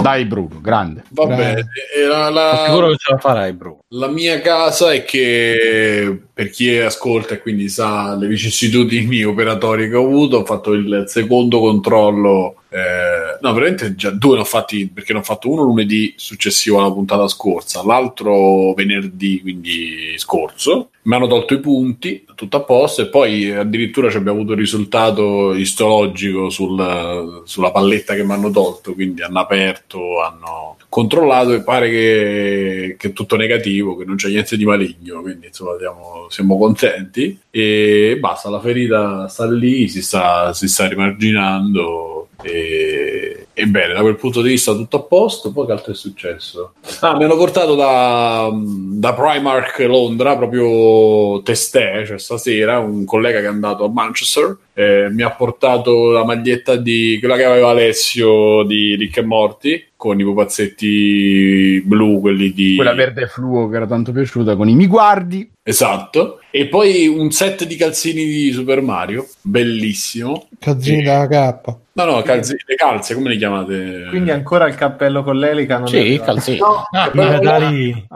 I pedalini, esatto. Quello- ah, uno con i neri, nero, un paio neri con i fantasmini con i bu, un E paio con, un paio con. E non so gli altri, non mi ricordo. Aspetta, uno con i funghi, mi pare. Vediamo. come uno con i funghi. Eh, i mushroom. con i funghi di quello che l'aveva messi prima. allora, no, uno con i, pes- con i pesci, quelli che saltano, uno con i calamari, uno con Mario, uno con i fantasmini, uno con Luigi, che che quelli Per, bruciano. per le serate di qualità, Sì, sì, sì, sì, state sexy. Tutte cose. E... con calzini in bella veste. E poi, eh, che altro, che altro- mi sembra basta.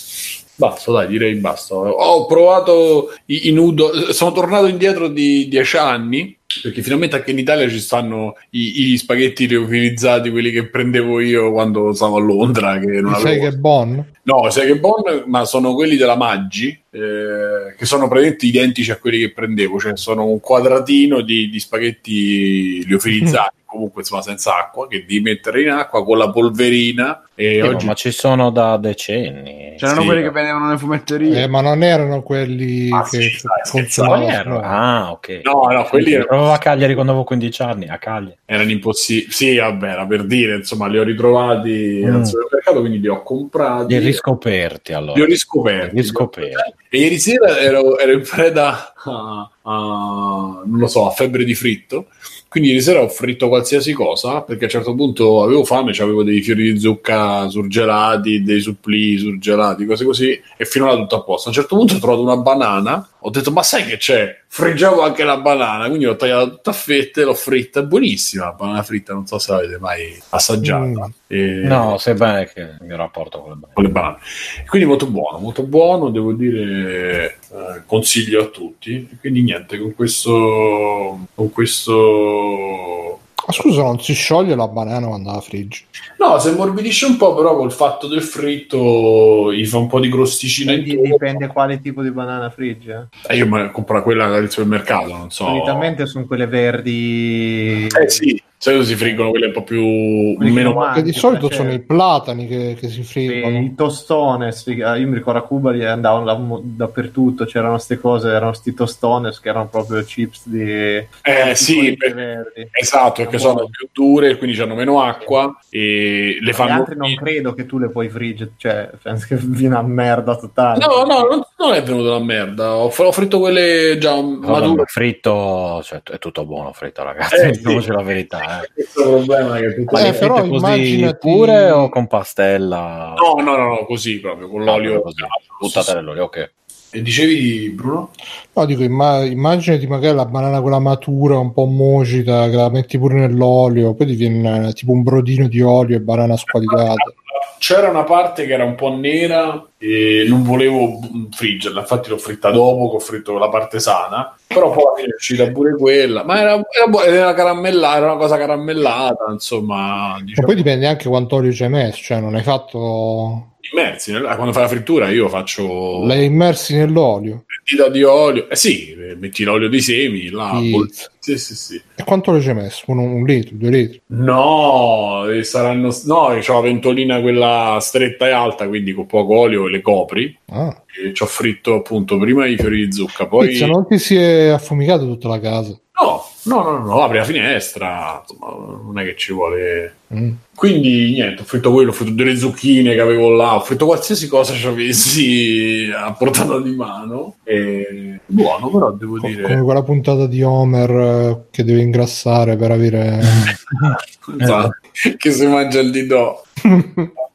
Non tossico. non tossico.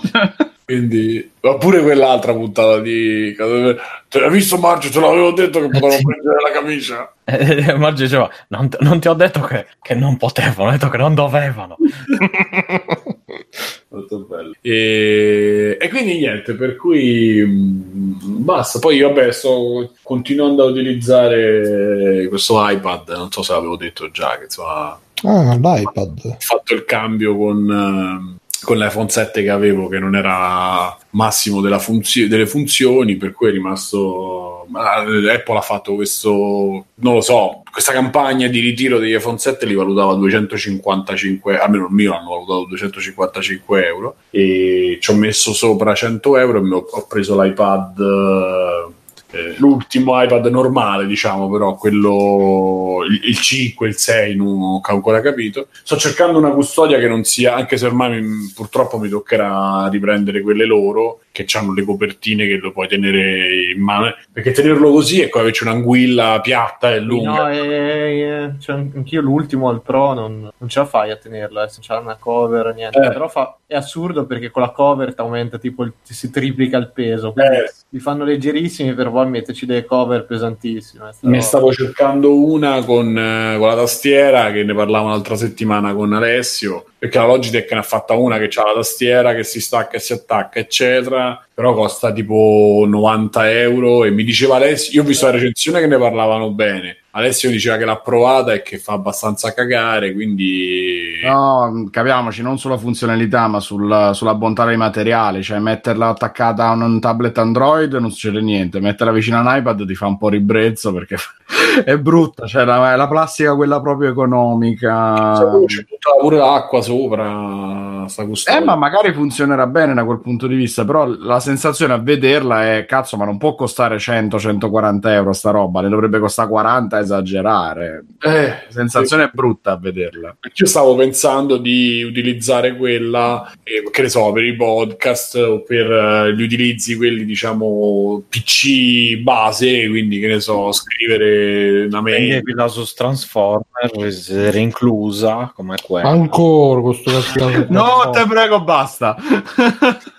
E quindi... C'è il cavetto che si normale. Se in chat- Usa il cavetto quello del telefono. Sì. No, no, è imboccata per Google. Che se in c'aveva i capelli raccolti dietro, ginocchia ciao. un po' a punta. appunto, se, se in chat qualcuno c'ha qualche consiglio, chiaramente me lo è gradito e me lo mi controllo anche. perché quantomeno una custodia, pure quella base, me la devo. Eh, mi tocca prenderla perché, come pure conferma Mir. E ci ho provato Procreate, che però secondo me senza, senza penna è, è ingestibile. Eh, oddio, ci dovrebbe essere una versione che si chiama Procreate Pocket che è fatta per i cellulari e dovrebbe essere un pochino semplificata per l'utilizzo col dito. Eh, ma ormai 10, 10 euro gliel'ho dati. Ah, eh, ok, allora tappi nel culo. E, e anzi, se avete pure qualche giochino da consigliare, venite sul canale Telegram di Free Playing, eh, mi, mi chiocciolate eh, oppure mi scrivete in privato e me li, se vi va me li, me li segnalate perché stavo andando sulle classifiche e c'è tutta roba, cioè a me di giocare a GTA, Vice City sull'iPad onestamente grazie, ma no. E quindi se c'è qualche giochino carino da consigliare... Gonad scrive su Vista Print ci sono, non so, spero che non parli delle custodie. Eh, mi sa di sì, perché si parlava di quello. Andiamo bene. La puoi fare E- personalizzata. E, e Di quindi vediamo, però diciamo che ehm, rimettersi a leggere, cioè per esempio oggi la scaletta mentre cenavo me la so letta su iPad e non c'è paragone col, telefoni- col telefono, col cellulare, leggere su un tablet eh, una cosa. Fumetti, Simone, fumetti. Ho già preso Manga Rock, poi faccio una, una recensione dopo, magari una- un extra credit. Stefano mi ha aiutato un po'. Ho ricominciato un pochettino Berserk, anche se mi è passata la voglia dopo un minuto, perché l'ho preso da dove l'avevo lasciato. Skippa, skippa- ah no, eh, ah, ok, che avesse E poi ho letto, proprio ve lo dico, ho letto uno mezzo, non hentai, però sono andato subito su quelli un po' perver- da perversi. L'hai letto, sì. eh? Eh, Come guarda, poi ve lo dico, aspetta, eh. Ah, e anch'io sulla scena di Simone mi stavo sto ripreso a leggere. Masturbando. No, no, no, ho preso a leggere eh, Prison School. Eh, eh, scusa. Sun- Sando- Sundome si chiama questo. Boh, no. Sandom Eh, dove c'è vabbè ne parliamo però è tutto legato cioè nel senso Bar di Lega. sì, che, che- che- sì ma non si vede poi niente è tutto su- sul, sul testo diciamo e vabbè insomma E, e vabbè, basta, le cazze le abbiamo finite. Continuiamo un po' con, eh, con le notizie, così poi passiamo pure un po' extra credit. Anzi, ci sarebbero pure le, le poste volendo, però insomma, vediamo di, di continuare con le notizie. Se ci sta qualcosa di. A proposito di appunto di cose bare illegal, se, se vi va perché ce l'ha segnata Tagliaferri, che oggi non può essere con noi. Ehm, io l'ho letta questa cosa, se riusciamo a parlarne in maniera che non diciamo sempre le stesse cose, parlo per tutti, eh, non per voi necessariamente, ma per, se mi apre il link per Diana. Se vuoi ti faccio il riassunto, Simo, che io sono io l'ho studiato abbastanza. l'ho studiato- Eh, lo so, ma io mi sono visto anche i video, ho visto E io onestamente sui video eh, non ci sono arrivato perché c'avevo, non lo so, ero un po' tra il cringe, il creepy, eccetera. E vabbè, fai tu. Ma era, sei stato Vabbè, liudato. aspetta, la introduco. Fondamentalmente, e poi Bruno ci, dà, ci, dà, ci fa l'esperto. E fondamentalmente si sta diffondendo ormai da qualche giorno questa. Sono diffuse un po' di notizie perché so- su YouTube si sono resi conto che su YouTube sono un sacco di video di eh, bambini che fanno cose tipo yoga, stanno in spiaggia a fare il bagno, cose normalissime. Però sotto questi video sono comparsi diversi commenti, tanti con i timestamp proprio, quindi del minuto dove andare a vedere eh, la cosa interessante, diciamo, che poi è eh, qualche trasparenza, eh, qualche aderenza di vestito, eh, qualche cosa sui bambini. È un po' inquietante, però insomma pare che sia abbastanza diffusa sta cosa e la cosa ancora più eh, inquietante è che giustamente l'algoritmo di YouTube fa il suo lavoro, cioè proporti altri video in linea con quello che stai vedendo e, e questo in- innesca una quantità di video di bambini più o meno vestiti o più o meno in pose strane eh, impressionante. Questa cosa è stata ha, pre- ha fatto, ha avuto un po' di eco, tanto che diverse grosse case eh, no case, diverse grosse corporation stanno ritirando gli ads su YouTube, quindi diciamo che si stanno perdendo anche un po' di soldi. E YouTube risponde in maniera un po' ambigua, cioè risponde, non risponde e soprattutto decide, non decide di fare cose, eh, tipo chiude i commenti, banna qualche profilo, però insomma non, pare che sia, si stia muovendo in maniera, sta fa un po' melina diciamo, per cercare di capire come affrontare la cosa. Bruno, se vuoi adesso...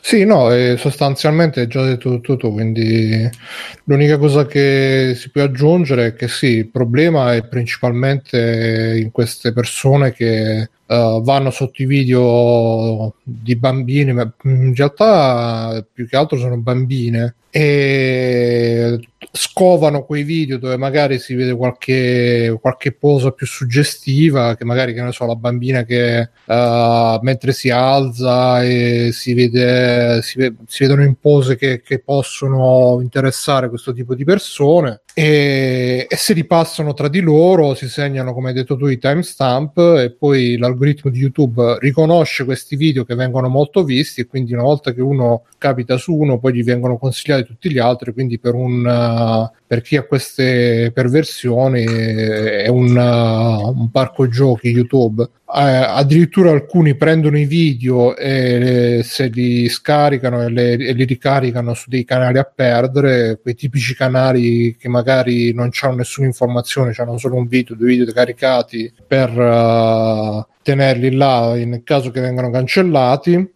E YouTube, sì, come hai detto tu, uh, sta intervenendo principalmente uh, chiudendo i commenti di, dei video, diciamo, incriminati e a volte anche demonetizzandoli questi video. E questo eh, ha, ha creato un, uh, uno shitstorm nella shitstorm perché adesso ovviamente ci sono i soliti youtuber che dicono ah ma ade- adesso così YouTube uh, ci demonetizza senza che abbiamo fatto niente di male. Anche youtuber che non fanno perché mh, poi nella- in uno degli articoli veniva citata una mamma che le hanno, demoneti- le hanno demonetizzato il video dove faceva yoga con i figli e, e vabbè, poi là c'è tutto il discorso che ci si è impuntato anche Game in Action, che ci sono i genitori che pur di avere la, notori- la notorietà su YouTube mettono i figli eh, così. Eh, eh, Ma in realtà non, non sono così tanti i casi di questi genitori sprint, diciamo. La maggior parte, da quello che ho capito, sono casi di magari bambini o primi adolescenti, prima adolescenza che si mettono a fare i video, magari fanno i video dei,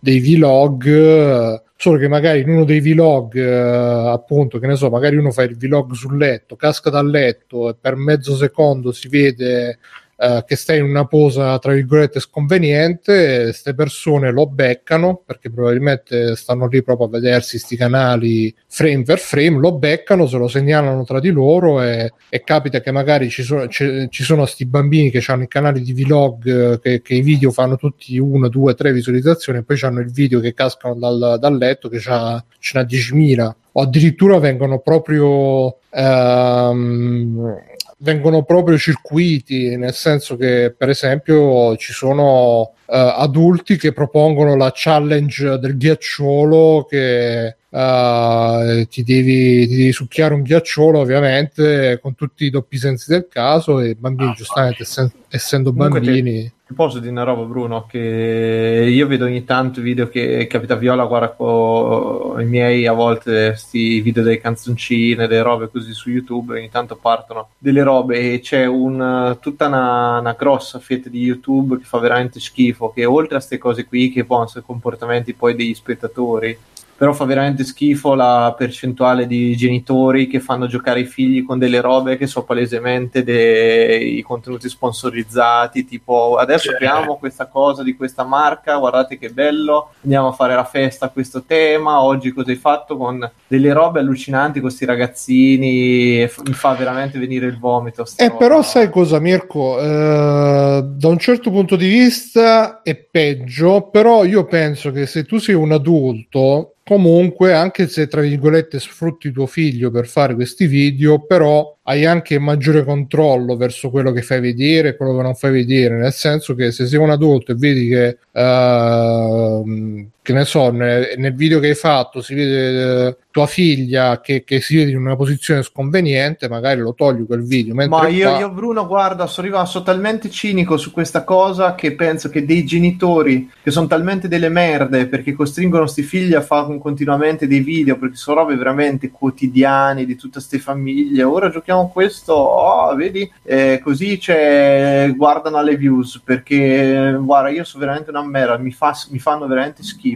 Que- questi sì, che però, fanno però nel, nell'ambito della pedofilia, se Ma ci stai attenti, ma quelle robe che dici te a un certo punto sono involontarie perché adesso, grazie a Dio, non c'è nessuno che le espone volontariamente. Però secondo me questi stanno a guardare molti casi e abbiamo fatto un milione perché tu, voi non avete idea di che cazzo di numeri ci sono dietro. Sono robe spaventose di, di base proprio, migliaia, centinaia di migliaia di visualizzazioni di gente. Che mi sento, sto vedendo il video, scusa ti interrompo Bruno, mi sento a disagio.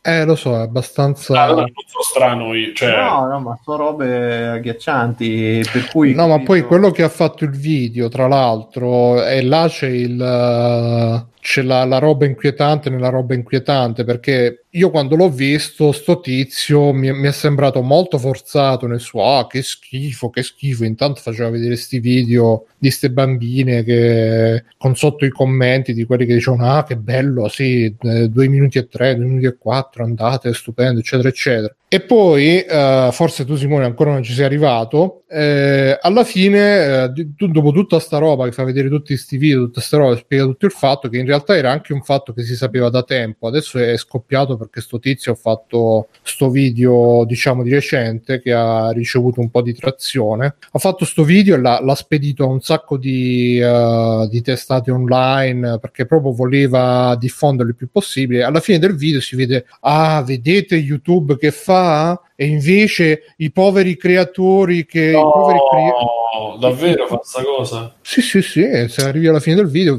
mette pure la musica, quella ten, ten, ten, ten, e intanto si vedono i youtuber, diciamo quelli buoni, che dicono ah, YouTube mi ha demonetizzato il video. Questa musica. Esatto, esatto. Mortacci. E quindi è, è, una roba inquietante nella roba inquietante e, e, e, ci sono stati degli youtuber che adesso lo stanno, eh, perché lui praticamente praticamente quello che dicono è che lui abbia fatto tutta sta, sta cosa perché si è incazzato, perché eh, lui è stato, diciamo, un po' non bannato, però è stato un po'. faceva dei video, in particolare avrebbe fatto un video dove, vabbè, insomma, subito eh, i super drama di YouTube soliti. Questo in pratica non ha fatto un cazzo su YouTube per vendicarsi ha fatto sto video per, per mandare in vacca YouTube. E, e gli altri YouTuber, eh, alcuni YouTuber eh, gli stanno dicendo no, no, lo, lo stanno cercando di smerdare a lui perché dicono ah guarda tu così ci stai facendo un danno perché così se ne vanno di, di nuovo gli sponsor e, e quindi come, come, è successo quando PewDiePie fece le propagande naziste si sono, sono andati di sponsor. Schifo e quindi sì no è più pulito c'è la rogna eh, sono sempre quelle situazioni là. Oh ma hanno fatto anche il cartonato di Jack Norris comunque eh sto vedendo. E quindi, insomma, così, no, e ci sono i genitori che, come dice Mirko, sfruttano i figli, però in questo caso, almeno per quello che vede, poi magari sono anche, però a me viene più da pensare che è più probabile che sia un bambino che si mette da solo a farci certo. video, che magari faccia la roba anche senza rendersene conto che non uh, il genitore che volontaria anche se vabbè no, ci no, saranno calma adesso non ti sto dicendo che sono i genitori che vendono i figli ai pedofili così eh. cioè, spero che non esistano anche se io no no no non credo proprio eh anche se non escludo che qualche genitore, cioè tempo fa su YouTube c'era il canale di Daddy O5 dove si vedeva questo che faceva gli scherzi ai figli, in particolare al figlio più piccolo che era proprio bullizzato da tutta la famiglia e faceva sti video dove sto bambino alla fine piangeva, si disperava, ma proprio strillava perché proprio lo, lo esasperavano, ma robe tipo che ah ti ho comprato l'Xbox, quello stava giocando l'Xbox, basta l'Xbox, adesso te la tolgo, lo facevano apposta per farlo sclerare a sto povero bambino e alla fine eh, il canale è stato chiuso e tutto e là veramente era una roba da psicopatici anche se non aveva niente a che fare con uh, pedofilia e roba del genere. E però là veramente erano genitori che i figli boh non, non, non, uh, non si capisce che, che cosa ma Bruma, ehm, il eh, lo posso dire, cioè lo, lo, lo, voglio dire nel senso tu da psicologo, comunque c'è una barriera tra il eh, te lo chiedo, eh, tra il guardare e poi mettere in atto, cioè o fa parte sempre di una, di una malattia.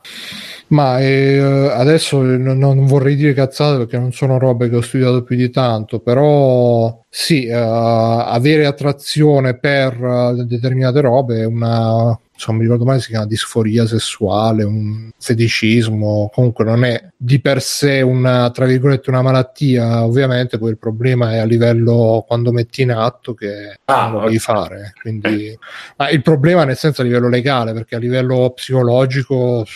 No, io adesso parlo della sfera psicologica perché potenzialmente dai numeri che fanno questi video... Eh... Ma guarda Simone, io credo che comunque sia, mo, al di là del fatto dei, dei, dei video, di, è un discorso che avevamo già fatto qua, qua su Free Playing, secondo me è anche un, uh, uno stimolo che ti dà la società in generale, il mondo dello spettacolo in generale. Eh, mi ricordo che feci l'esempio del, delle ragazzine di, di, di Stranger Things che venne, sono state subito, gli hanno fatto subito il servizio fotografico con uh, tutte truccate e tutto quanto, ma anche in generale questa Uh, questa esaltazione della giovinezza per la donna che, che, che, che, è sempre più giovane, sempre più infantilizzata, sempre più ragazzina e deve essere ragazzina per sempre, che a un certo punto mh, viene proposto come modello proprio di femminilità, questa giovinezza eterna e, e anche in un certo senso esasperata. Per cui um,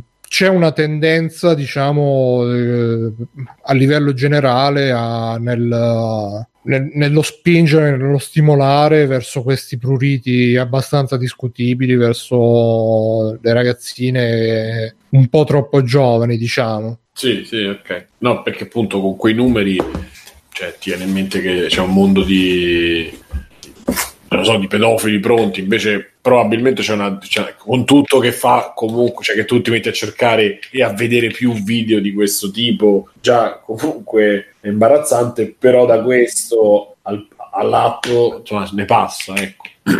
Beh, sulla Sì. quantità, ricordate che comunque c'è un numero di persone che poi li riguarda e quindi le visualizzazioni vengono ingigantite da persone che magari li rivede più volte. Quindi, sì, cioè, giusto per tranquillizzarsi su, su quanti saranno. Poi, certo, c'è tutta l'immensa sfumatura del che ne so, il nocciolo duro di 10 che sono effettivamente con tendenze pedofile, quelli che li, li riguardano, però senza arrivare a, a farci qualcosa. È feticismo, sì, insomma. Ok, ok, ok. È comunque inquietante, però sì, penso che non siano numeri così giganteschi, che sennò veramente sarebbe da preoccuparsi uscire di casa. Ma è quello che volevo capire, cioè se è una cosa che è una fantasia, una cosa che rimane lì, nel senso nell'intimo della- del fetish e della cosa, Eh, ma anche in quel caso diciamo che non andrebbe bene perché comunque tu stai commentando dei video di persone No, no, no, no. vere. Certo, certo, parlo del fatto di queste visualizzazioni e poi la- il cominciare a parlare e anche a interagire perché nell'articolo dice che questi gli scrivevano e, e questi rispondevano, sti ragazzini, perché comunque non c'hanno controllo e quello è un impianto che già non va proprio bene per niente. Quello è veramente preoccupante. Il fatto che ci sia un botta e risposta fra aguzzino e vittima, tra virgolette, usando l'esagerazione, è veramente inquietante perché finché si trattasse solo di gente che non sta benissimo, ma si limita a guardarsi il video, lo posso pure associare al, al perverso, insomma, che si va a cercare il video porno forte. Sapete che c'è un sottobosco di video porno anche molto spinti, eh, quelli che simulano. eh, Oddio, la violenza, quelli che simulano addirittura l'omicidio, eccetera, ma sono un sottobosco. Però sono il, simulato, però il simulato, siamo tutti adulti, io so che No, tu sono sei- nascosti, sono privati, non sono piacciono, girati in giro in pubblico su Beh, YouTube, non c'è un contatto. È ok, però di solito c'è un anonimato e poi, vabbè, si dia per scontato che ci sia anche un controllo dell'età, eccetera. Su YouTube no, cioè quantomeno se c'è un controllo dell'età è una cosa In teoria ci molto dovrebbe essere, però- Dovrebbe, ma come dovrebbe sui bambini che stanno su Facebook, come su quelli che stanno su Instagram, perché appunto c'è un dilagare negli ultimi anni di account di minori, soprattutto vabbè, nel caso ovviamente delle ragazzine che poi spopolano in migliaia, milioni di, di follower semplicemente perché si iniziano a far vedere in costume, eccetera. Così come poi c'è tutto il sottobosco inquietante della pedofilia, anche nel caso dei ragazzini maschi, naturalmente. Eh, e appunto la cosa inquietante è che lì ci possa essere anche il contatto, perché si possono anche scrivere, perché si possono anche sentire. Poi ormai tra- ci sono gli audio, ci sono i video, c'è, c'è tutto un modo di contattarsi che permette a uno squilibrato, appunto uno che ha una tendenza pericolosa da quel punto di vista, di entrare in contatto diretto con il ragazzino o la ragazzina che non ha nemmeno gli strumenti poi per riuscire a effettivamente capire la situazione, a difendersi nel caso.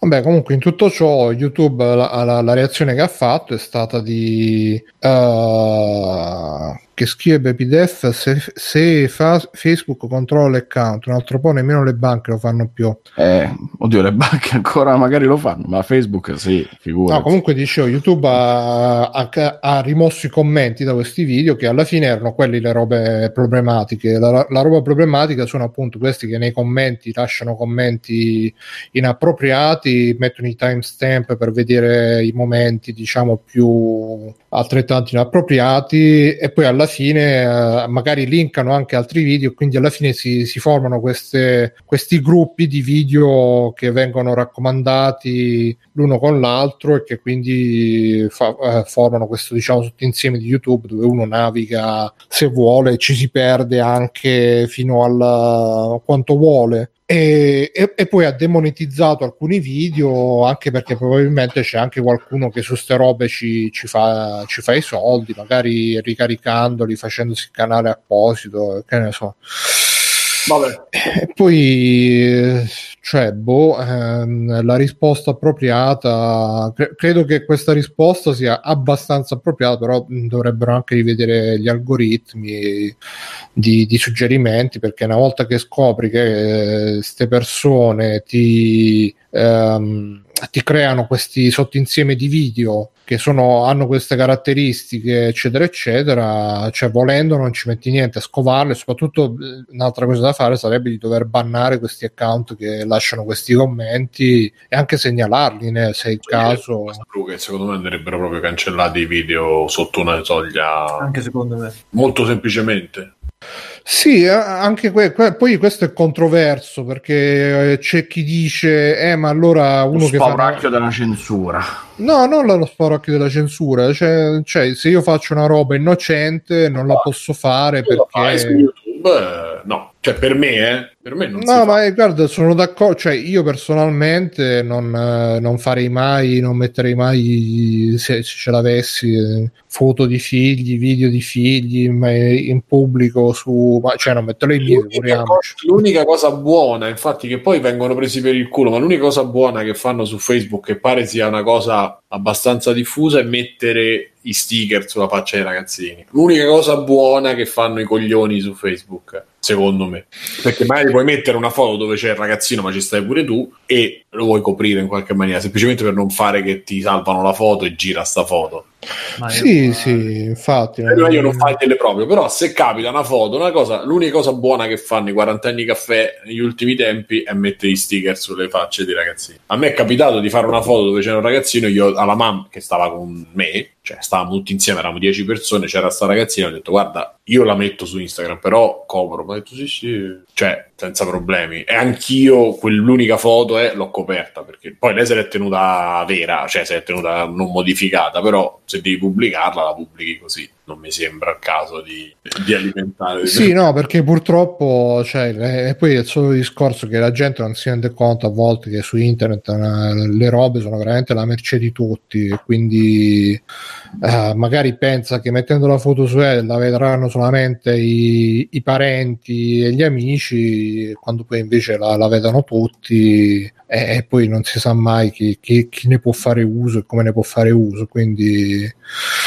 poi mh, ripeto, cancellare le robe non lo so, non lo so, anche se forse, boh, però mm, Ma diciamo che quantomeno si può contrastare appunto con tutte le varie limitazioni che rendono scomodo interagire, ma anche mh, fanno resistere probabilmente anche le persone dal farli perché si vedono non più, non più monetizzati, magari gli bloccano i commenti, eccetera, per cui iniziano magari a non avere nessun giovamento, nessuna soddisfazione Io e loro per primi. anche tu i video con i minori non puoi monetizzare un cazzo primo due metti un cazzo di disclaimer qualcosa in cui metti in guardia la gente perché cioè, è assurdo proprio quello che i genitori che dovrebbero un minimo guardare i figli in realtà a volte le incentivano a mettere ste robe e poi quando dovrebbero esserci non sanno un cazzo di quello che postano sti ragazzini che fanno di continuo Eh, Mirko, sono d'accordo perché sono stato il primo già dieci anni fa ai tempi di Netlog a pensare cazzo, ma in che direzione stiamo andando? Perché ce Eh. comunque 20 dieci anni fa ce n'avevo, no, ma, ma per dirti che quando già comunque iniziavano a nascere i social, eccetera, io da ragazzino comunque pensavo, cazzo, ma io ce n'ho 20, ma vedo quindicenni su Netlog che mettono le foto in costume, eccetera, eh?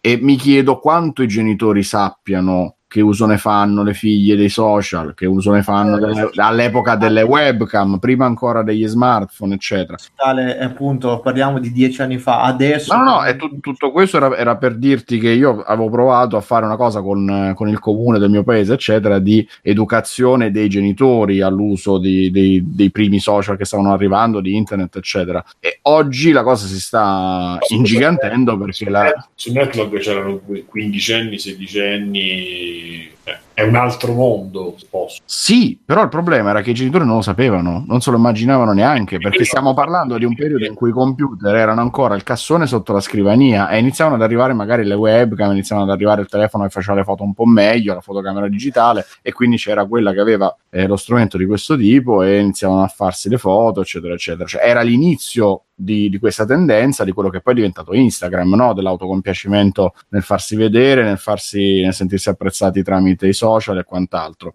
Tutto questo per dire alcuni dei video più famosi di YouTube sono video di bambini, perché sono i video buffi del bambino che torna dal dentista e sta rincoglionito dall'anestesia, il bambino cane. Assolutamente innocente. Assolutamente innocente, certamente, però sono quelli che magari hanno scatenato l'idea di metto il video con mio figlio su YouTube che fa le visualizzazioni, che è Sì, divertente, conto anche che con tu metti un bambino che balla, un conto che tu metti una bambina che gli stanno a fare un massaggio e c'ha il pantaloncino corto, capisci sì, che... Sì, quello è le... ma quello comunque potrebbe essere quello più mainstream, tra virgolette, del, dell'inquietante, perché poi in realtà pensa a tutte le notizie che senti di, pedo... di casi di pedofilia, eccetera, che di solito riguardano bambini piccolissimi verso cui solo un malato può avere un'attrazione sessuale, pensa ai cosi di, i preti pedofili, eccetera. Cioè, di solito in realtà non è il massaggio, quello inquietante, ma è quello innocente, perché può essere quello dove tu, noi, chi è sano di mente non ci vede nulla di male, ma chi ha una deviazione di qualche tipo invece sì. Certo. Quindi paradossalmente poi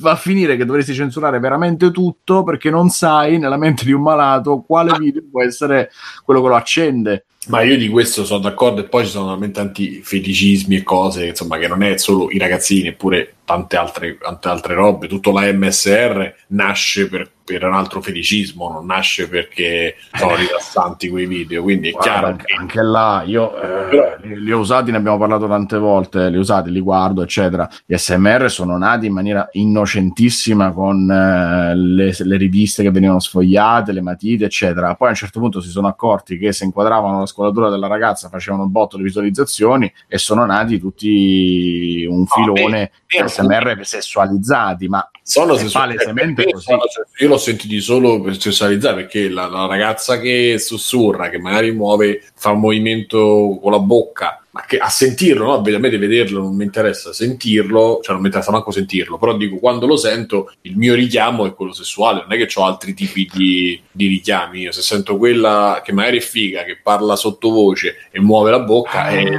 subito la mente va ai rumori che sentiamo sul Guarda, ci sta, ma ci sta assolutamente, ma eh, io sono dell'idea che non sia necessariamente così e che ci sia una vena più maliziosa e una no. Nel senso che quelli che lo fanno apposta ci sono, assolutamente sì, ma ci sono anche quelli che lo fanno magari in maniera ingenua, che gli succede e basta, che eh, possono essere interpretati così, così come ci sono quelli che fanno di tutto perché non possano essere interpretati così, perché lo sanno, eccetera, eccetera. E, e all'inizio gli SMR erano molto ingenui, cioè se, se capitava, capitava veramente per caso. Dopodiché che poi si siano evoluti in questo senso è, è come si è evoluto tutto, cioè c'è sempre poi il richiamo sessuale in qualunque cosa, è com- come nel cinema esistono film di tutt'altro genere e film porno, nell'SMR esiste l'SMR più pornografico, tra virgolette pornografico. Comunque, eh, con le misure che ha preso YouTube, eh, perché in chat vedo che c'è chi scrive: Ah, ma adesso sti video bisogna cancellarli. Con le misure che ha preso YouTube che li demonetizzano, diciamo, è, è come al solito quel tipo di, di controllo indiretto per cui la gente, sapendo che i video con i bambini rischiano di essere demonetizzati, non ne faranno più. Quindi, senza cancellare niente, però si andranno a ridurre Uh, diciamo in maniera naturale, in teoria, perché di solito va sempre così. Una volta che, che sai che se fai questo e quello, i, i video divengono demonetizzati, non, non, li fai più e vaffanculo. Sì, sì, un, ma- un maggiore un altro di, business. un maggior eh, giro di video da parte di YouTube sarebbe solo benvenuto e penso che alla fine lo faranno semplicemente perché va a loro discapito poi se non, eh, se non demonetizzano e lasciano che contenuti commerciali di marchi importanti passano su video che possono far nascere il dubbio perché tanto solo di quello si tratta basta che nasca il dubbio se nasce il dubbio automaticamente poi si preoccupano perché gli può Cioè, partire contro la pubblicità. Di per Fortnite. Stefano, hai una chiosa su tutto questo? No, ti piacciono i bambini Stefano? no, non mi piacciono i bambini. neanche cotti con Neanche- un pochino di rosmarino Fore, ma non mi piacciono in generale. Non so. Non gli animali. Eh beh, certo, gli animali. Chi, chi non preferisce gli animali? Vabbè, Eh, Gli animali piccoli, bambini di animali mi piacciono. bambini di animali Sì. Dei tecuccio. vabbè. E possiamo. Abbiamo esaurito l'argomento, diciamo. Insomma, ce l'ha, ce l'ha messa Tagliaferri la notizia. È il, il magico mondo del business su internet che porta anche queste cose bellissime, ragazzi. Bello. E vabbè, facciamo un giro di extra credits che siamo, che siamo agli sgoccioli. Stefani, faccio. Stefani, Stefani di, di, di- Fa, ci- Beh, facci, facci un- action credit. Eh, Faccio uno io veloce così poi, poi stacco, come vi ho anticipato, pausa pressanti impegni di Stato. Allora, rapidamente, ho visto problemi audio, adesso non so bene come, perché, per quando. E, vabbè, Gesù non mi vuole bene ultimamente, ormai mi sono anche abituato. E, quindi spero che voi mi sentiate bene nel caso. Sì, sì, ti sentiamo. sai. Ok. Così Adesso- bene che non vediamo l'ora che tu inizi a parlare. Ok, allora io ho visto rapidamente, parlo di... L'altra volta avevo parlato di, di Titans, questa volta ho visto i primi due episodi, adesso ne sono usciti tre, i primi due episodi di Doom Patrol, eh, che è appunto uno spin-off, tra virgolette, di Titans, ma che è abbastanza diverso perché mh, sembra, da quello che vedo, meno lineare, meno cartunesco rispetto a, a- a- a Titans, che, che invece è un po' più stile fumetto standard, nonostante delle cose particolari. Eh, qui nel primo episodio c'è il, il fantastico ritorno di, di Coso, che chiamerò Coso. Scusa, di che stai parlando, Stefano? Doom Patrol. Ah, ok. Doom Patrol. Adesso appunto è, uscito. I protagonisti nel primo episodio, ve lo dico, andate oltre il primo episodio. Il primo episodio non è granché, sinceramente. E si inizia a intuire che non è proprio. All'inizio sembra la solita roba di supereroi, tanto che il narratore eh, dice vi sembra la solita roba di supereroi, eccetera, eccetera. E il primo episodio si conclude in una maniera tale che uno dice: Aspetta, voglio capire dove vogliono andare a parare. E quindi eviterò chiaramente di fare spoiler di qualunque tipo. E i protagonisti, boh, sembrano un po' così, un po' antipatici, un po' inutili, c'è un, un po' di storia, un po' di, di- di flashback, spiegoni per raccontare come hanno ottenuto i poteri, e come insomma sono finiti lì. E quindi all'inizio mi stavo anche un po' rompendo le scatole. Il secondo episodio già inizia a essere più, più particolare e, e c'è la mano di, di- del- dell'autore che scrisse Doom Patrol. Chiaramente parlo di quello recente. In queste cose Neil eh, Madonna, Grant Morrison, eh, che è già autore di diversi fumetti, uno più fuori di testa dell'altro, diciamo, proprio sono fumetti estremamente fatti bene, ma con elementi eh, molto complicati da, da decifrare a una prima lettura. Il, il fu- fumetto suo che a me piace molto è Nameless, che è una specie di horror eh, cosmico, mm, perché oh, chiaramente uno tira fuori Lovecraft, ma è più simile a un Dead Space da questo punto di vista, eh, che è un fumetto terribile come, come contenuti, come violenza, eccetera, ma è un fumetto da leggere almeno due o tre volte, è abbastanza corto questo Nameless, e trovo che, insomma, aperto a un- tutta una serie di interpretazioni, più o meno, poi sono andato anche su Reddit a guardarle, e anche questo Doom Patrol diciamo che è una versione eh, leggera di, di, di, di, di, ah, di Neil Gaiman, di Grant Morrison, sto continuando a dire l'autore di American Gods, ma non è così. Eh, quindi insomma è una delle sue opere abbastanza recenti, molto acclamata dai fan, dalla critica, eccetera, eccetera. Il- la serie TV si rifà a questi fumetti, tanto che lui viene addirittura citato in una eh, parte. Non si capisce bene il narratore e anche il cattivo, questo lo, lo dicono, cioè, lo dice lui stesso all'inizio, e quindi è una specie di- di- di roba complicata dove non sai se quali poteri abbia questo cattivo, eh, come funzionano le cose. Ha ricordato, mi ha ricordato per certe cose ehm, Dirk Gently, come non tanto come misteri quanto come mh, situazioni assurde, dove devi dare per, eh, dove devi accettare la situazione così com'è, mettiamola, mettiamola così.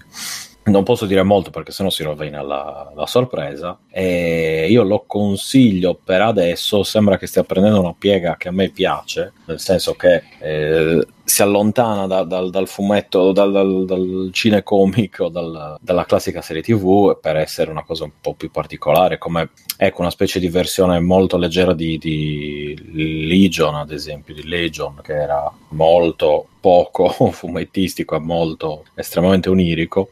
Questo invece è molto più semplice, ma vediamo. Mi sembra che stia evolvendo bene. Per adesso lo consiglio. Vi, vi dico anche di tenere un po' duro nel primo episodio. Eh, insomma, superate la parte brutta.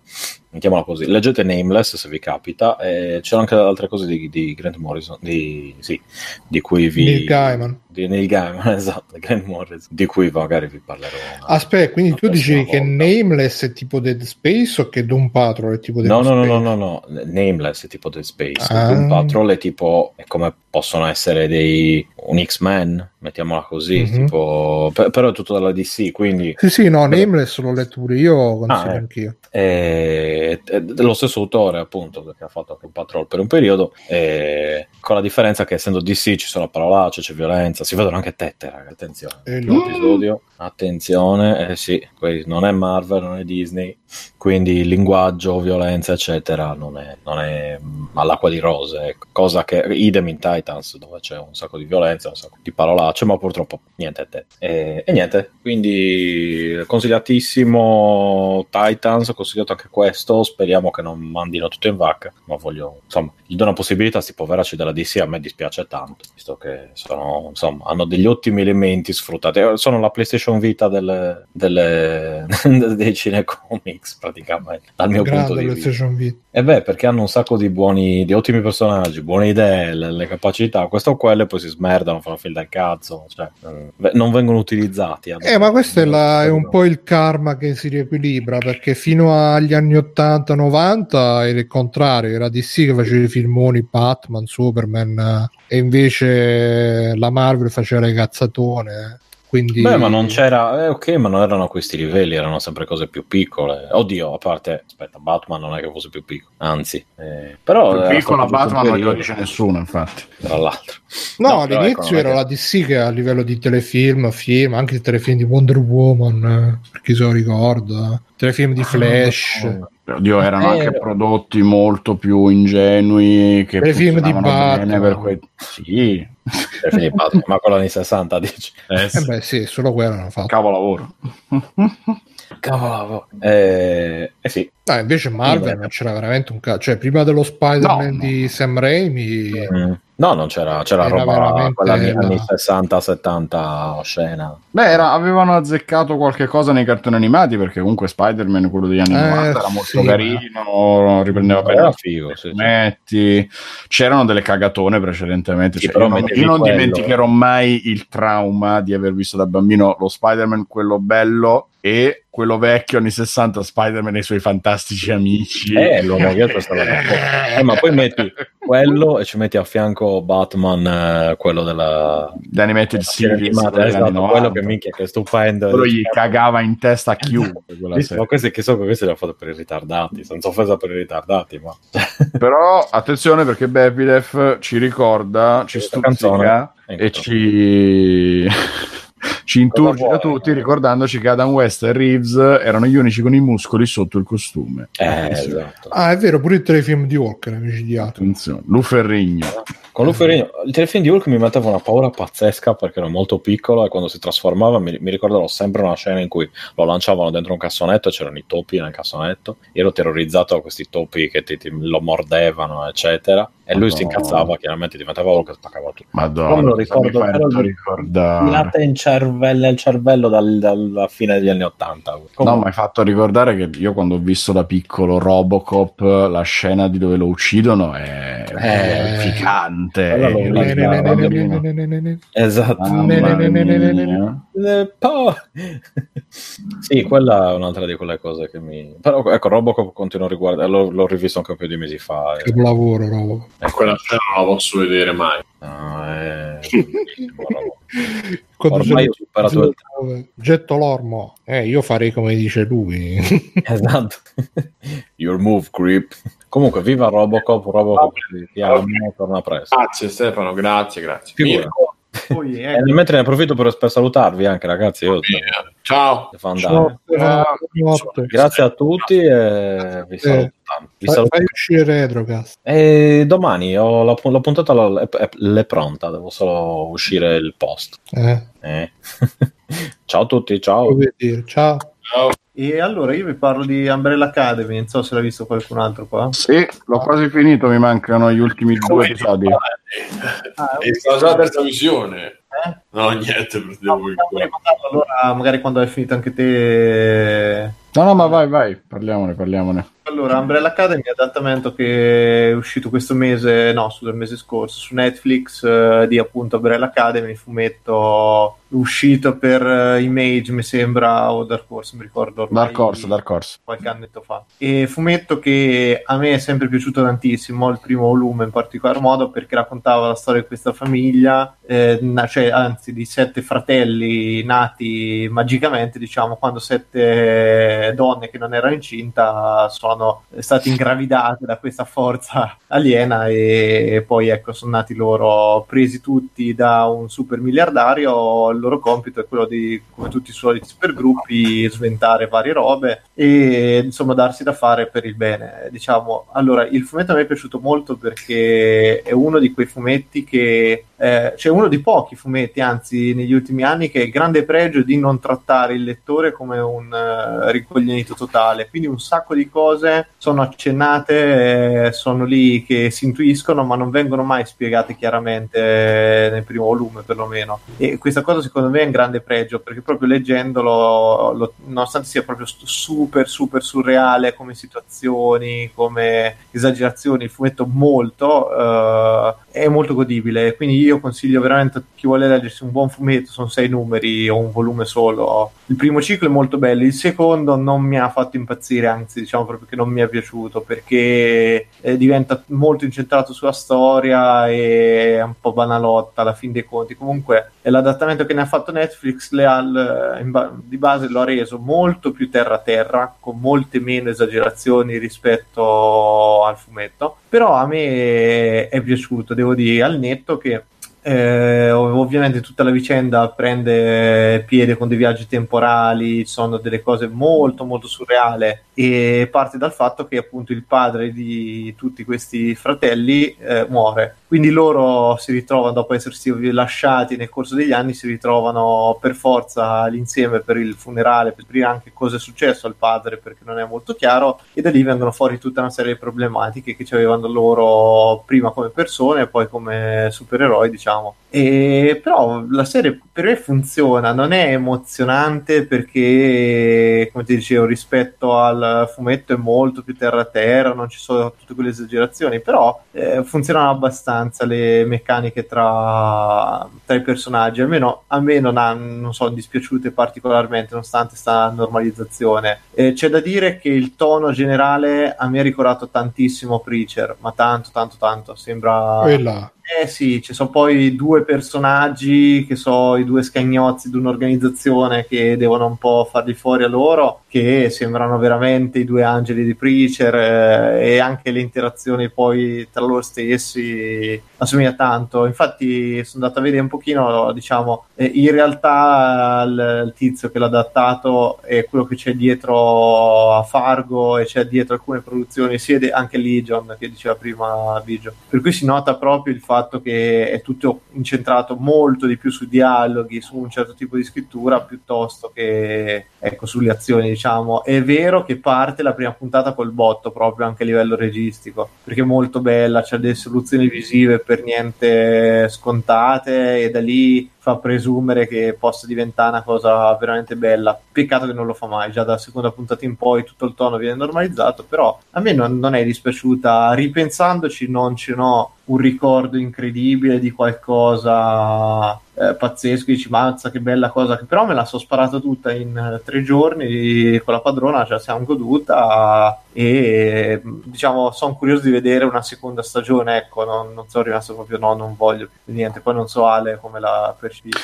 Ah, io lo sto vivendo un po' l'opposto, ripeto, mi mancano gli ultimi due episodi, quindi non, non ho ancora il finale per, per, soppesare il tutto e appunto eh, la sto vedendo con estrema lentezza perché ogni episodio mi, mi pesa pesa abbastanza. Il singolo episodio scorre, ma non, non mi mette quella voglia sfrenata di vedere quello successivo, eccetera. E appunto non non capisco bene che cos'è che non funziona, forse è tutto quel uh, umore di già visto che ormai mi danno un po' le storie di supereroi, perché alla fine Umbrella Academy è una storia di supereroi come tante altre che, che conosciamo. Quello che gli dà Pepe, devo dire, è la narrazione non, non consecutiva, come si dice, eh, non è in ordine, no?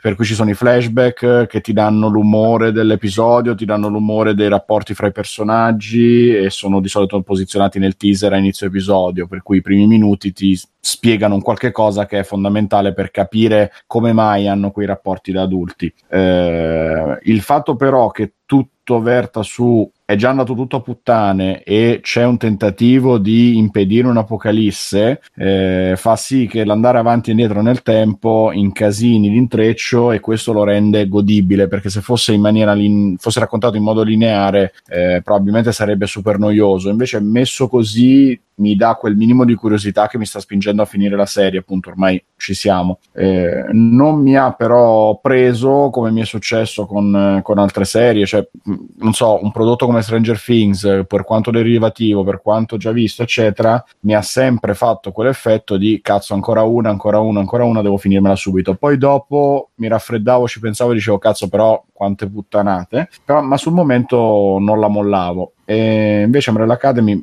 vuoi anche perché magari non conoscevo nulla, non ho letto il fumetto, eccetera, non, ho, eh, non sapevo bene cosa aspettarmi, non, non, mi ha fatto lo stesso effetto, non mi ha preso a quel punto lì, anche perché i personaggi sono dei tipi, eh, non so, abbastanza standard, quello che ha più problemi ed è perennemente fatto, il ragazzino che ha il paradosso di essere il più vecchio del gruppo, quello forte però scemo, ingenuo, insomma, sono un po' degli stereotipi come tipi di, di personaggi da, da, racconto di supereroi e quindi non mi ha incuriosito al punto da spararmi episodi uno dietro l'altro per quanto la stia finendo di vedere e non, non, la sconsiglierei, ecco, però la consiglio solo a uno che è appassionato di questo tipo di storie. No, ma ci, ci sta, eh, secondo me, comunque. Perché ti dico, eh, ripensandoci, non è che mi abbia fatto impazzire, però poi dico, oh, ma comunque non, non mi è dispiaciuto. Però... Si guarda, si guarda bene, ha un'ottima colonna sonora che è un'aggiunta furba e, e, e, che funziona, funziona perfettamente, perché mettere il brano famoso, mettere il brano rock, mettere, sicuramente aiuta tanto. Eh,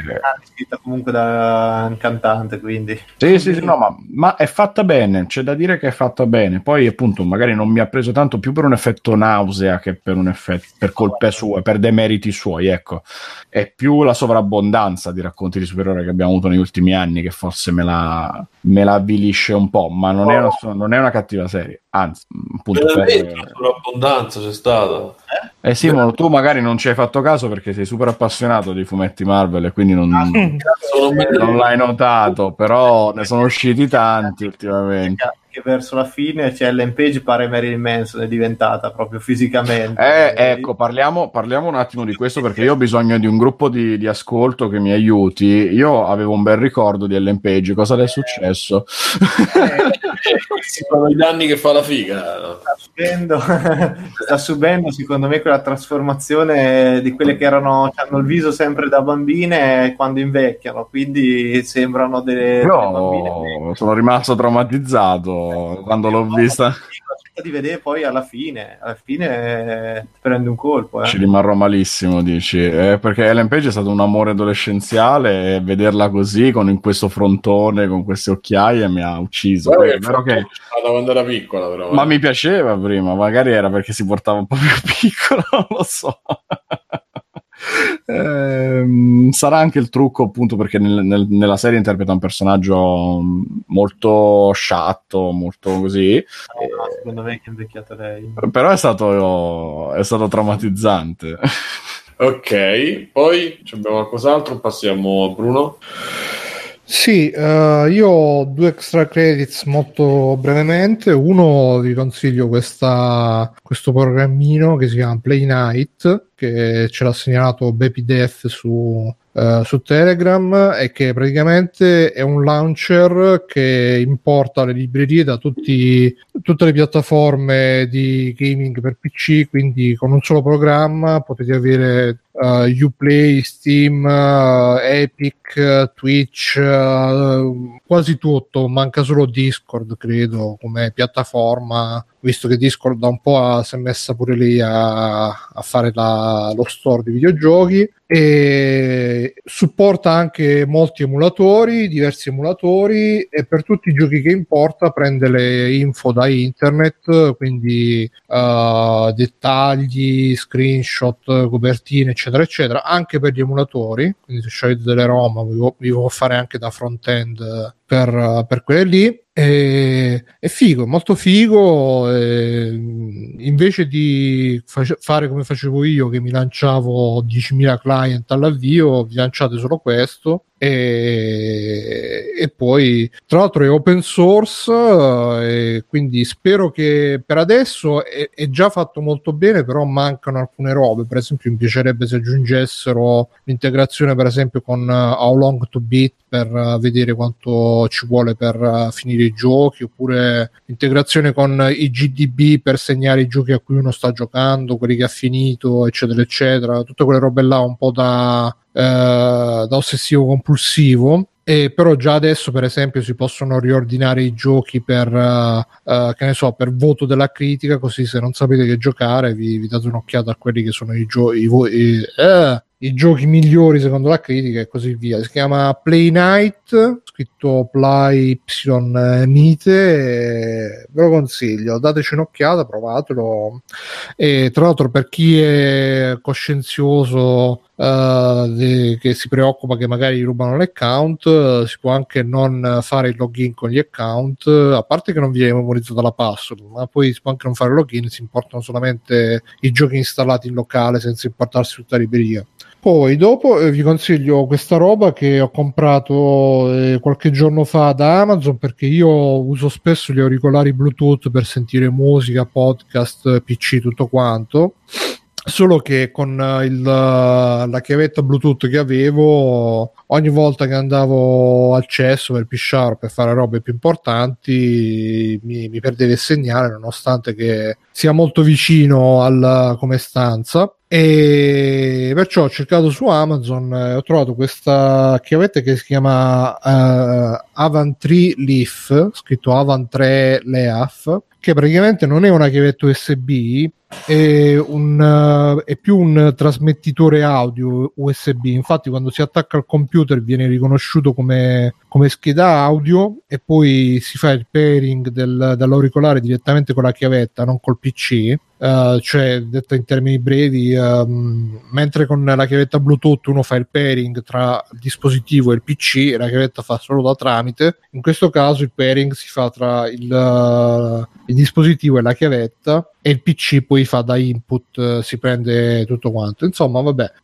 in ogni caso funziona, c'ha, un, c'ha una buona portata. Adesso quando mi scappa di andare al bagno posso farlo senza dover interrompere gli importanti podcast che sento in quel momento. Quindi, Ma perché c'è una, c'ha una, una gittata più maggiore? Sì, sì, sì, sì, sì. C'ha una, una, portata maggiore sul, sulla descrizione dice 20 metri. Magari non so, ho, ho dovuto fare un po' di prove su dove sistemarla perché uh, se la sistemavo magari vicino ad altre robe oppure uh, in posizioni diciamo un po' più coperte non c'aveva tutta questa portata però uh, comunque sia poi per fare proprio la prova della prova ho provato a mettere anche la chiavetta USB, eh, Bluetooth normale nella stessa posizione comunque con la chiavetta Bluetooth normale mi, pre- mi prendeva male invece con questa mi prendeva di più si possono anche collegare come? Quella da 29 euro su Amazon? Uh, sì, sì, credo che costi tre, quella cifra lì, se non mi ricordo male. Comunque, Avantry Leaf è carina. E se, se, anche voi avete questo problema, se anche voi usate robe Bluetooth e magari poi avete la scocciatura che appena vi allontanato un po'. PlayStation 4 funziona. Sì, sì, c'è scritto che funziona anche su PlayStation 4, su console, quindi vedete un po' voi che dovete fare. Io la consiglio se avete questa necessità, se no andate di chiavetta normale e di auricolari normali. È una roba un po'. cioè, io vado, uso molto gli auricolari perché le cuffie normali. Um, non dico che non mi piacciono, però preferisco di solito gli auricolari. Poi magari ogni tanto uso le cuffie normali così quando mi si stancano, uh, quando mi cominciano ad andare fastidio gli auricolari però la maggior parte del tempo uso sempre auricolari e li uso Bluetooth così mi posso allontanare e fare e con sta roba mi posso allontanare e fare ancora di più quindi avanti Leaf se, se vi interessa si chiama così. Ok e ehm, io invece ho eh, avevo detto detto l'altra settimana, ho parlato di Green Book, questa settimana faccio velocemente Bohemian Rhapsody, anche se poi ne avevo parlato quanto riguarda gli Oscar. È un film che non, secondo me non meritava Oscar, non meritava, principalmente non tanto quello a, all'attore, lì a Rami Malek, Ima, come cazzo si chiama, e, ma quello al montaggio mi è sembrato un Oscar veramente pretenzioso c'è un non mi ricordo dove l'ho trovato un video su da qualche parte dove ti fanno vedere la scena in cui loro prendono all'inizio del film in cui loro prendono il uh, il primo manager quindi parlano che era il manager di Elton John in un minuto ci stanno tipo 100 tagli eh. su una scena dove stanno intorno a un tavolo quindi onestamente insomma è, è un film che è figlio di problemi produ- di produzione che ha avuto perché poi sono andato regista poi è tornato ha avuto un po' di travaglio quel film quindi secondo me si vede tutto. E anche non so chi ne parlava forse era su un cortocircuito effettivamente quella scena del, del live aid con le, con le inquadrature i primi piani tipo in segreto veramente con, con,